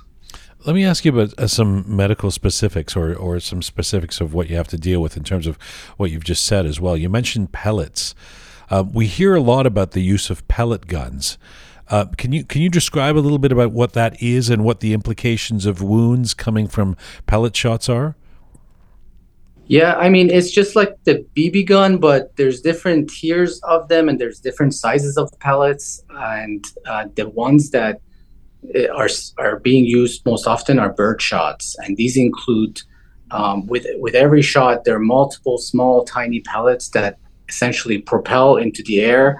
And individuals end up suffering from multiple entry points, um, anywhere from 10 to 50 to 100 to 300 and the more wounds you have in your body the more your the inside of your body is exposed to the outside world and that's when you can get infected um, your blood pressure can drop and you could essentially die um, and the pellets themselves they're not like uh, an actual gun like like a bullet from a gun where they can you know break bones or shear arteries but again like depending on the distance where you get shot from they could i mean if it's very close um, shot, it could still penetrate like an artery, and there could be internal hematoma and bleeding. So they could be very dangerous. I've heard so many of ca- so many cases where people got shot in their chest and causes something called a pneumothorax, where your lung essentially Mm. collapses. And if you're not treating this right away, it could press on your heart and cause a hemodynamic instability. I, I don't want to use as much medical terms, but essentially you can go into cardiac arrest. So these things, I, I I talk to people that have happened this to them. There, because of this there, there also seems to be quite a, a lot of incidents of, of people losing eyes or getting shot in the in the eyes. Is that the, the same pellets we're talking about? Yeah, I mean, if you get multiple um, multiple pellets in your eye, essentially, they, and it injures your retina and or your optic nerve, which is like the large nerve that carries all your you know the images uh, that you see, then that eye you cannot save, and then there is a risk of infection happening in the ocular orbit orbit, so they have to uh, remove the eye completely. So these individuals uh, end up getting a, a a glass eye for you know aesthetic reasons. Dr. K, what have you heard? Uh, what do you know about? I, I saw one of your posts about it, so I know you've thought about it somewhat. Uh, what, what do you know about this? The, the news about gases, uh, um, some kind of poisonous gases, or some kind of chemical agent that that has been used. It's not clear because you know it's a lot of it is coming from images that people took on their phone. Um, uh, really, for us to know what gas it was, you need somebody like a chemical engineer to analyze the gas and let us know what what's inside of it. But there was a lot of um, I think it was last week there was a tweet going going around from one of the uh, protests in the street that there was a green gas, and a lot of them compared it to um, chemical warfare.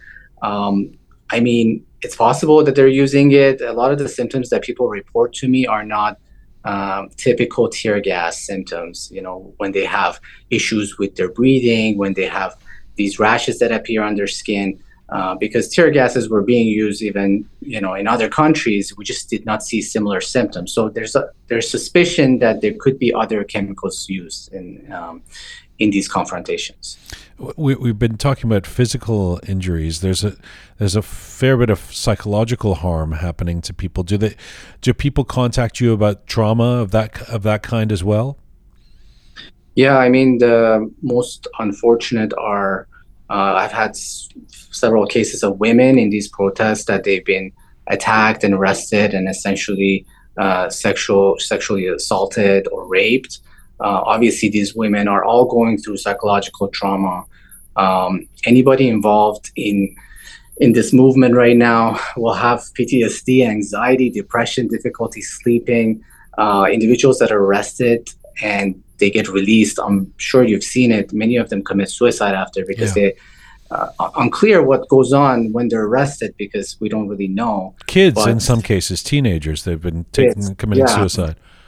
I've even had pe- people message me like, "Oh, my brother just got released from jail and he's just sleeping for you know several days or weeks." And I don't know, maybe he was injected with something while he was arrested. Um, it's just, you know, it, it's very hard for me to tell what they're doing to these individuals that are arrested, but it's having serious consequences. I mean, there are lots of people facing horrific injuries inside Iran, but there is something that Iranians are experiencing everywhere in the world. We, everyone we talk to on this program in the diaspora, uh, and that is um, I call it doom scrolling through all the horrible news, and and uh, there's a lot of insomnia going on. A lot of people, including myself, are having trouble sleeping. You recently posted a video about how to deal with lack of sleep. Can you describe some of what you said? Yeah, essentially, um, from everyday trauma that we're going through, um, we're all going to have issues with sleeping. So some of the basic things that I posted were um, you know distance yourself from your phone uh, even if that's for a day uh, that's treatment on its own. Because just getting exposed to daily news that are coming out um, just seeing people's pain and suffering is going to affect your well-being. Uh, lack of sleep is not just going to be uh, manifesting itself in you being tired. There's so many physiological things associated with with a proper, uh, you know, six to seven hours of s- sleep every night. So you're going to notice, you know, hair loss, issues with your blood pressure, cardiovascular effects. So sleep is fundamental for all of us to be able to carry on. If our mission is to help the people of Iran, help this movement, we need to be healthy ourselves. Um, so a lot of things included in that post were essentially the, the main point was distance yourself from the news for for a day or so to revive, but also some practical things like do not eat before you go to bed, do not go to the gym uh, half an hour before you want to go to sleep. If you can't sleep, and let's say you're lying down and you're not falling asleep, don't just lie in your bed. Get up, walk around, do something else, and then come back and try it again. I, I'm guilty of that. I just lie down for two hours waiting for me to fall asleep, and that never happens. And then I talked about a few medications that can help. And, you know, the main one is melatonin, which is the safest one to try. You talk about um, people helping uh, folks in Iran, and, and we've seen, uh, and you've mentioned that it's not just you. There are other doctors and nurses and um, uh, of Iranian stripes, but also people, doctors around the world, stepping up for Iran. You posted a video from a group called Doctors for Iran 22 last week. Tell me what you've been seeing in terms of doctors across the globe joining this cause? Um, everyone is unifying, and their mission is to help uh, all the doctors and nurses and you know medical professionals around the world.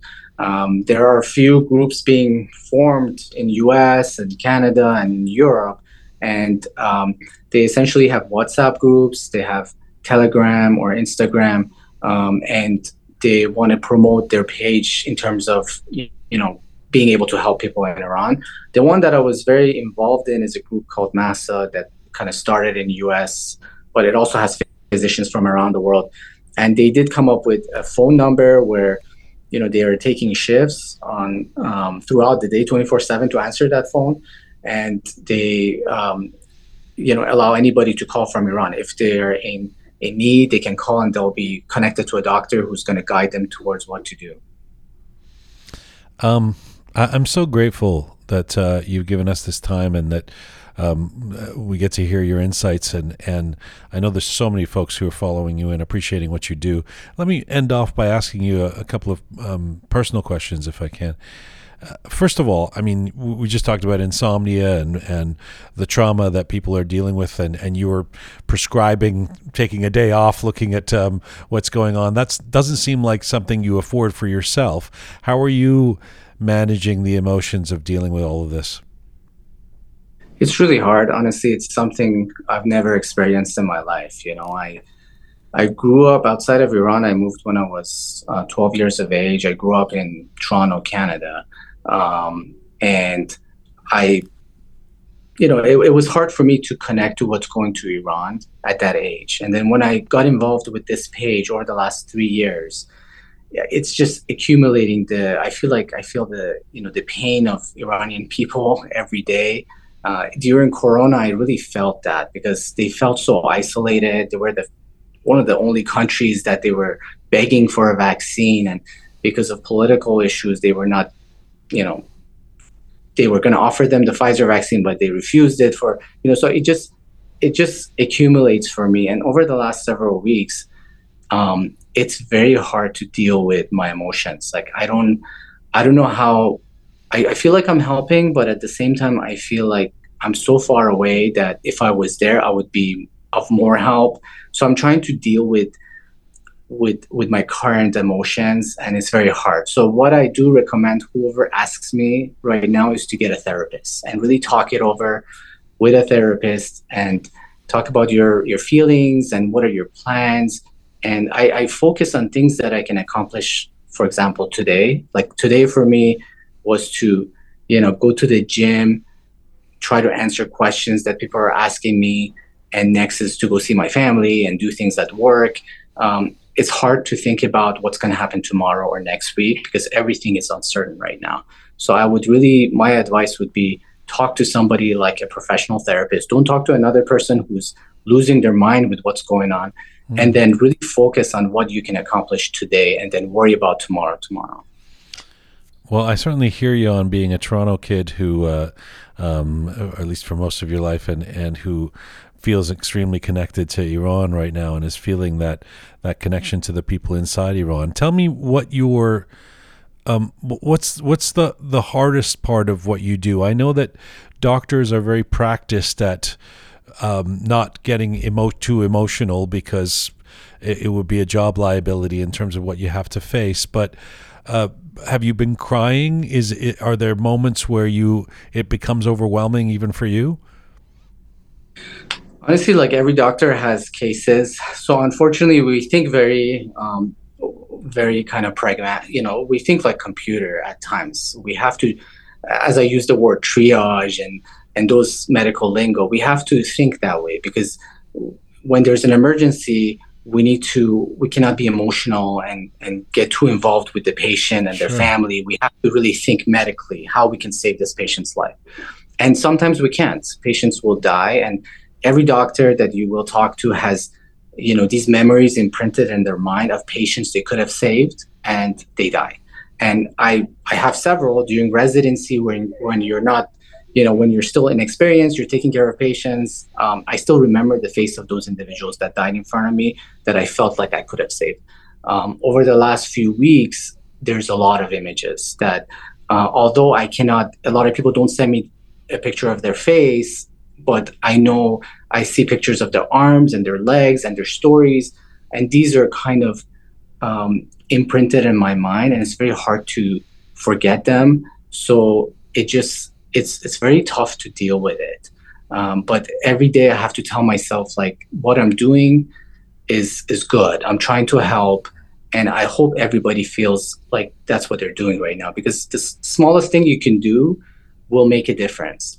Um, and it's it's hard to deal with it and uh, yeah i've cried so many times yeah it's um it's i don't want to say anhedonia where you just have no connection to the outside world but i felt that mm. you hmm. know that i see things happening in front of me and i just have to think like a computer what it was the next step i can do um, but i really hope that you know if we all kind of join and we talk about it and you know we can take a step forward and, and hopefully help the people of Iran. How old are your little ones?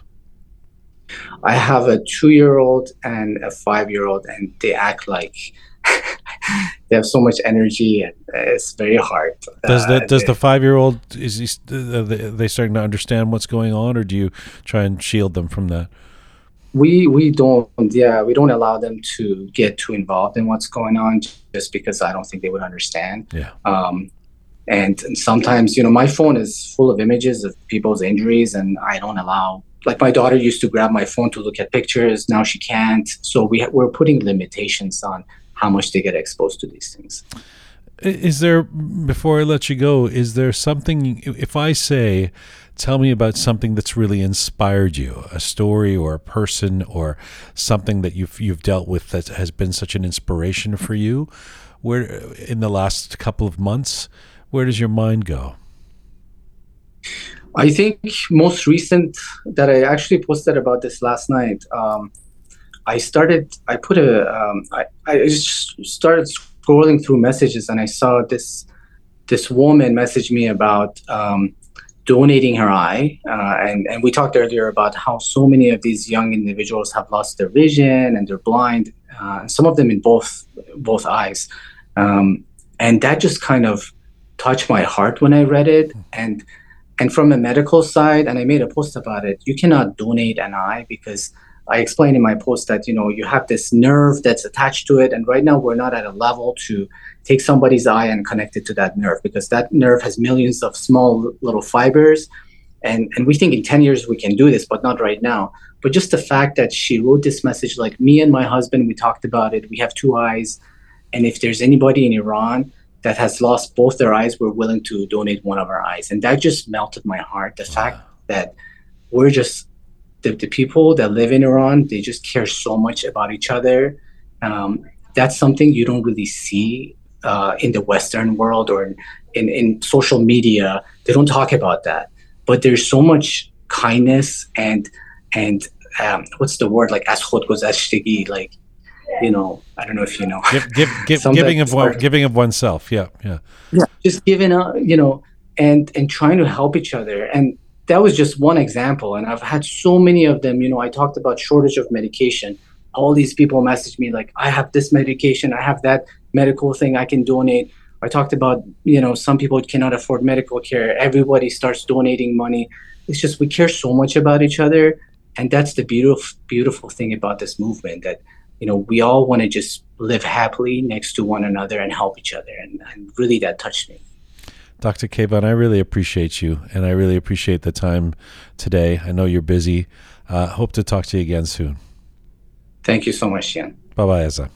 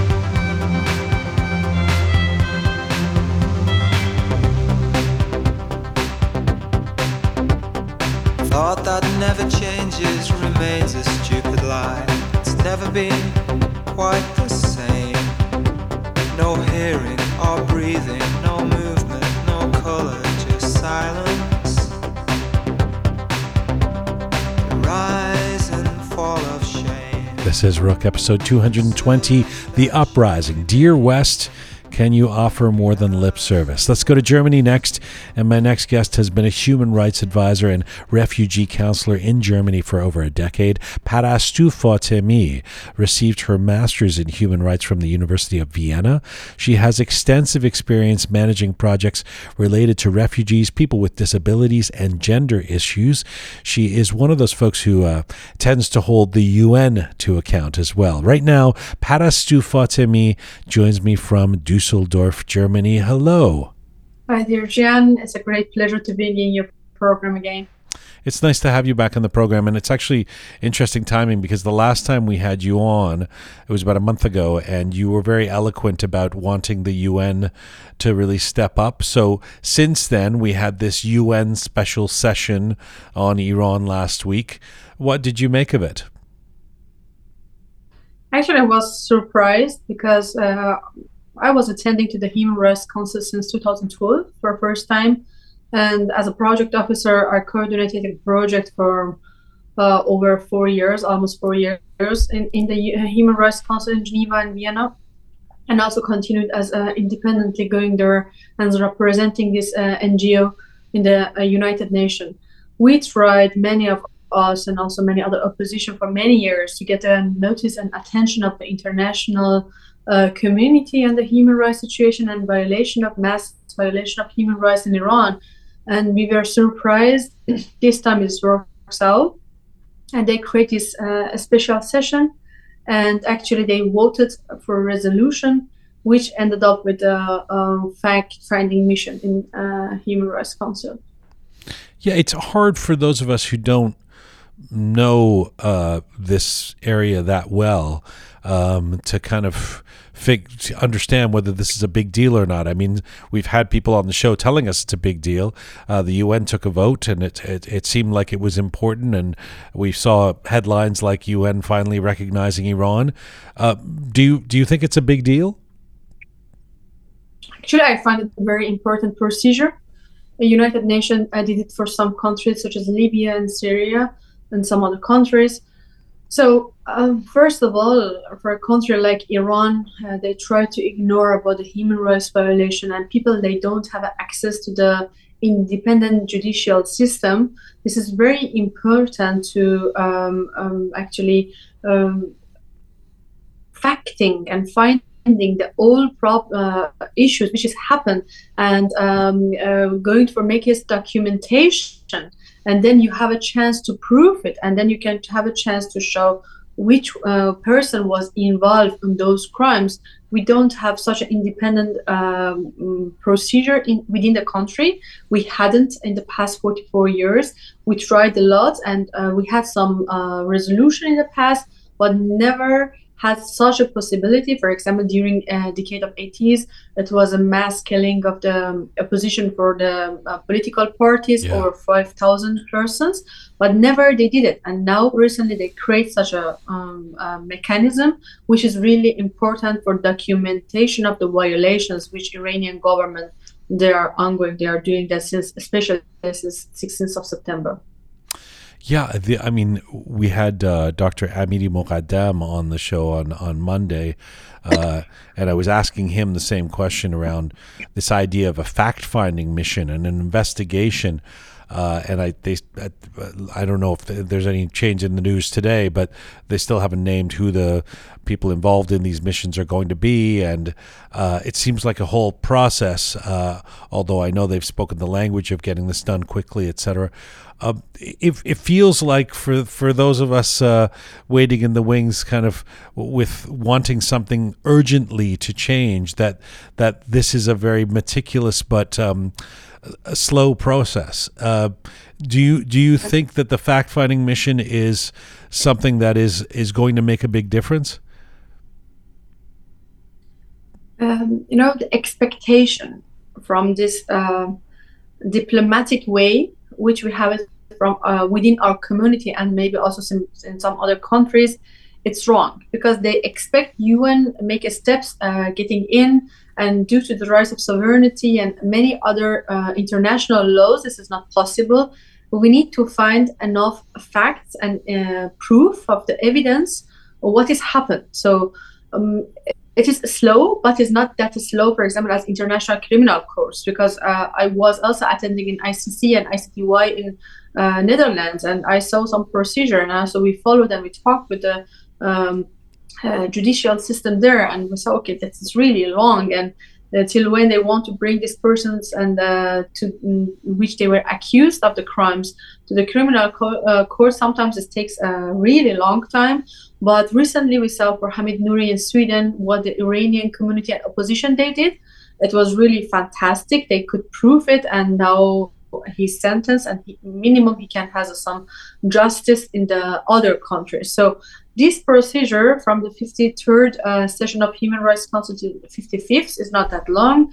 And the mission uh, they are gathering and they are they would be created very soon actually from the United Nations and they start um, to doing this um, uh, procedure and start their jobs but uh, Iranian government they announced they won't collaborate with them so we, we are not um, surprised this is something we could expect it in the last years they never allowed us special reporters uh, traveling to Iran and getting the uh, independent uh, investigation.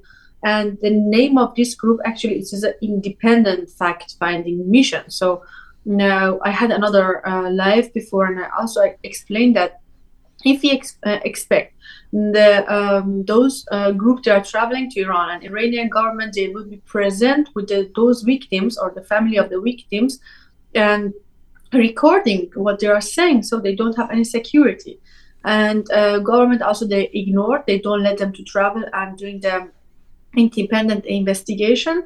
Uh, that's the reason. Um, they can do it also with a distance. They did also for the other countries, and this procedure is exist, but um, it it's make a little bit more difficult for them to uh, find the proof, but it's not impossible.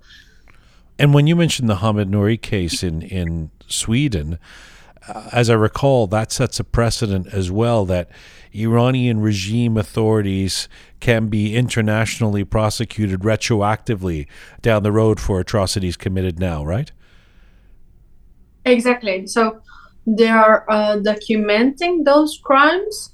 Uh, they can also um, uh, they are going through this procedure. So uh, for them, it's very important to find which person and which institution they were uh, involved with uh, those crimes and also the human rights violation. So um, this is a procedure. It would be really helping. So some people they are accused and they need a proof to condemn them to for those crimes. For example, we had a, a huge um, discussion in the uh, media which crimes has happened is it war crimes is it uh, uh, crimes against humanity it's not that easy in a legal term to make those definition till when we don't have enough proof and proof somehow is exists in media but they need to have the um, witnesses they need to have enough proof to can refer to them internationally so as an opposition or the um, human rights activists, I can say, yeah, that's easy to say something or some word or some termination. But for them to create a procedure and uh, in order to internationally Iranian or um, either international people, they can refer to them to bring those pe- persons to the court mm. in the other countries. They need some documents, and these documents create and did it with a very very professional job with the experted person from the United Nations and it's not that long. So this procedure, I find it quite fast and it's not that long. So they are providing this report in every session of the council, and the final report would be on the 55th session, uh, session of the Human Rights Council. How do you feel about the terminology being used in media and in and in social media? I mean, uh, I'm glad you brought this up because I was going to ask you how how we can officially assess what is happening in Iran. For instance, in social media, you'll see people saying things like "this is genocide." Uh, and and war crimes. And I, I, myself have talked about massacres when it comes to Kurdistan or Balochistan uh, and crimes against humanity. It is in terms of a, an official lexicon vis-a-vis what's happening in Iran. What terms can we credibly use? Uh, first, uh, as we don't have the possibility of the um, um, transparency and getting the exact data and we cannot refer to them. Those to lack of information and uh, control by the government. Um, journalists are in jails many activists are in jails we don't have any independent uh, non-governmental organization. Most of uh, those that are working they are also uh, governmental non-governmental organizations which they are tr- uh, providing the reports in order to support the states so uh, getting the info when journalists, uh, activists, uh, um, media, they are all under suppression, is very difficult to refer to the exact data. But we are re- receiving the information from the uh, citizen journalists. That means nowadays, uh, due to the uh, this chance of getting the social media and having access to the internet, if the Iranian government they let the people get to the internet, we can receive a lot of information through their own citizens. They don't have any expertise, but they are providing the information. But in the same time, we have this risk to refer to the correct information. Sometimes, for example, for us as a um, persons that are working in these uh, violations and crimes, especially, it's very difficult because sometimes they are uploading the the past um, uh, evidence. For example, it was uh, due to the last three years or uh, five years, and we need the exact uh, data when exactly and where it's happened and which which person has done it.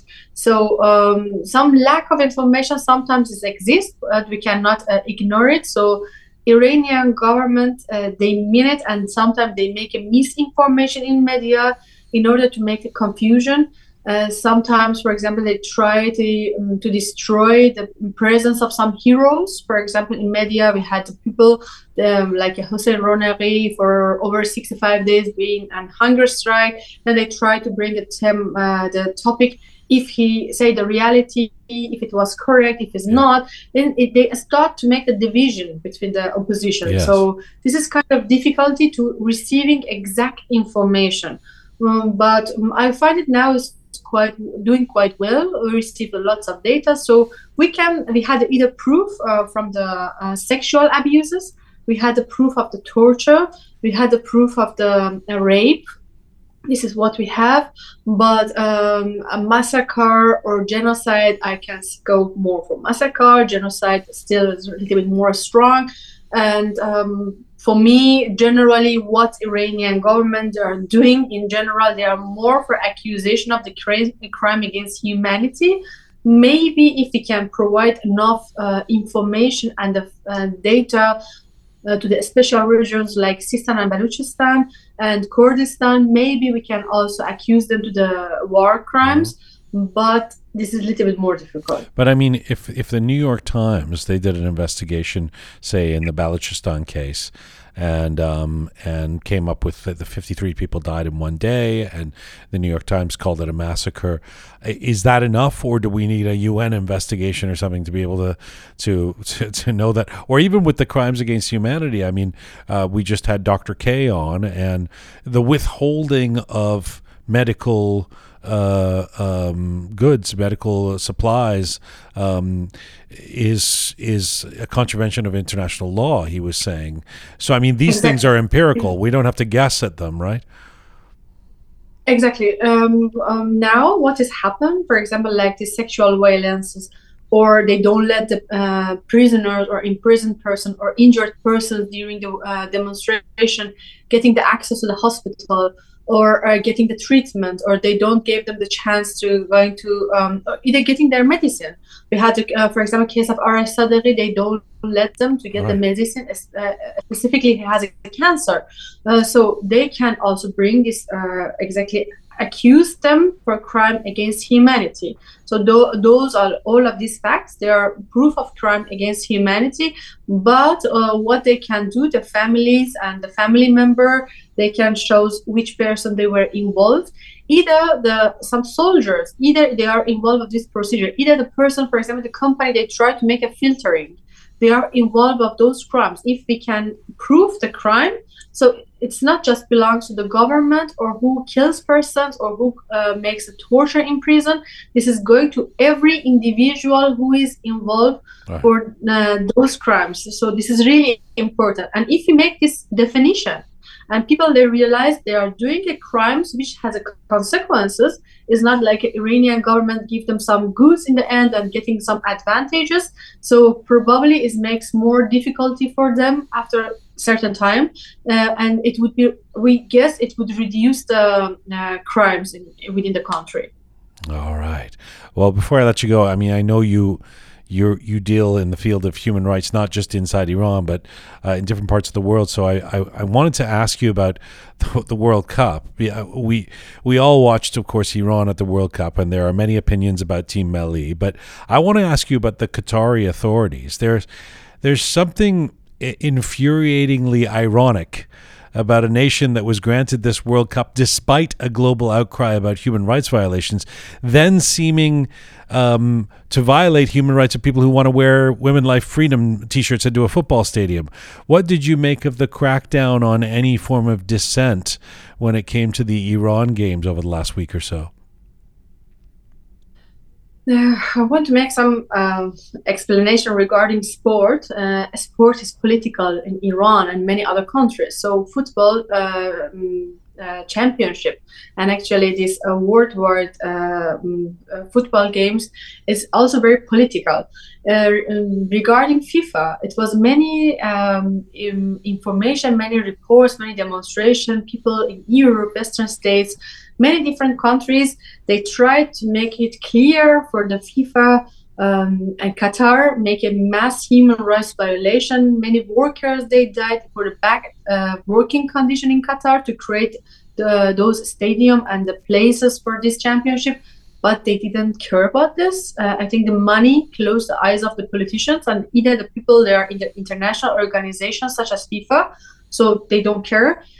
And it was so sad. Uh, traveling uh, to those countries, Iranian people, uh, they had um, T-shirt, they had the flags of the women uh, life and freedom. It was a slogan of this movement in Iran, or either they were against the Iranian um, football team, national team, because they were meeting the, the president who was involved in those crimes before their trips to Qatar and um, all people they were really mad. So iranian people they didn't want to most of them they didn't want to uh, watch this match. And also they, um, they, they didn't follow it. And we saw uh, they expected something different. Last night it was a celebration uh, of the it was a tuesday sorry two, two nights ago. It was a celebration of the winning usa Yes. for iranian people. That iran is lost and the uh, government they shot uh, people in the in country. They uh, put the people um, uh, from the qatar stadium out uh, in order to make a favor to iranian government. And fifa doesn't say any words uh, regarding that. But uh, for your information jian and my experience in germany as a country they love football and many other western uh, countries uh, in europe for example italy and so on Of course. they don't watch a Qatar uh, match uh, because of these human rights violations You know, you feel like a lot of people, even in Germany, are boycotting this. Pardon?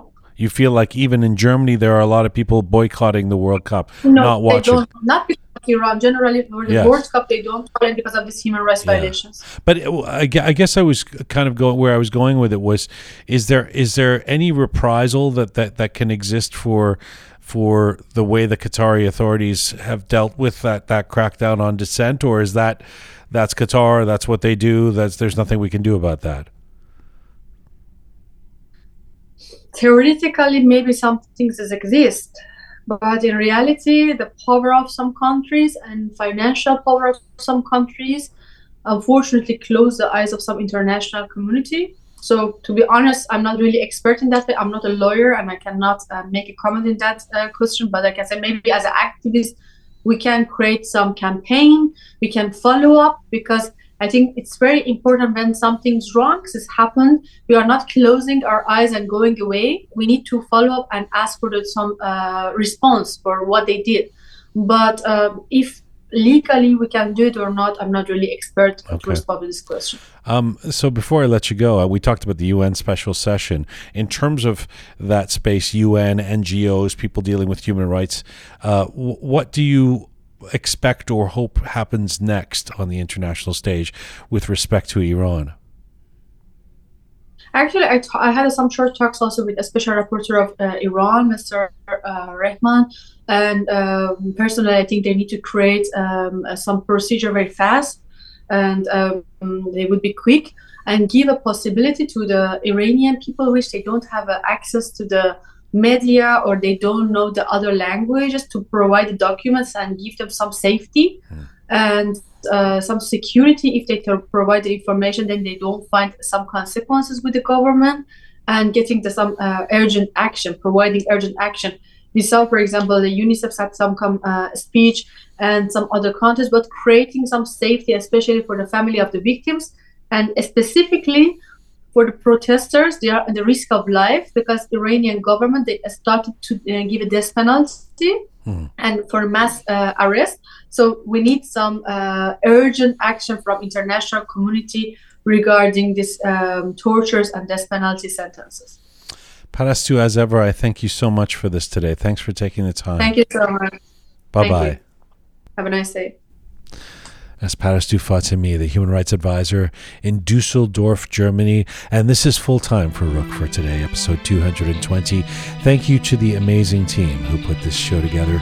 Sabi Roham, talented Anahita, Super Parisa, Smart Pega, Ahaya Merhdad, and Groovy Shaya. Thank you to all of our guests today and Dario on the Roqe Roundtable. Thank you to all of you out there for supporting us and sharing our content. Please subscribe if you haven't done so already, and you can support Roqe through our crowdsourcing efforts at uh, roqemedia.com. Just press the support us button to become a patron. We appreciate it. Find me on Instagram at Jiango Meshi Mizunbashi.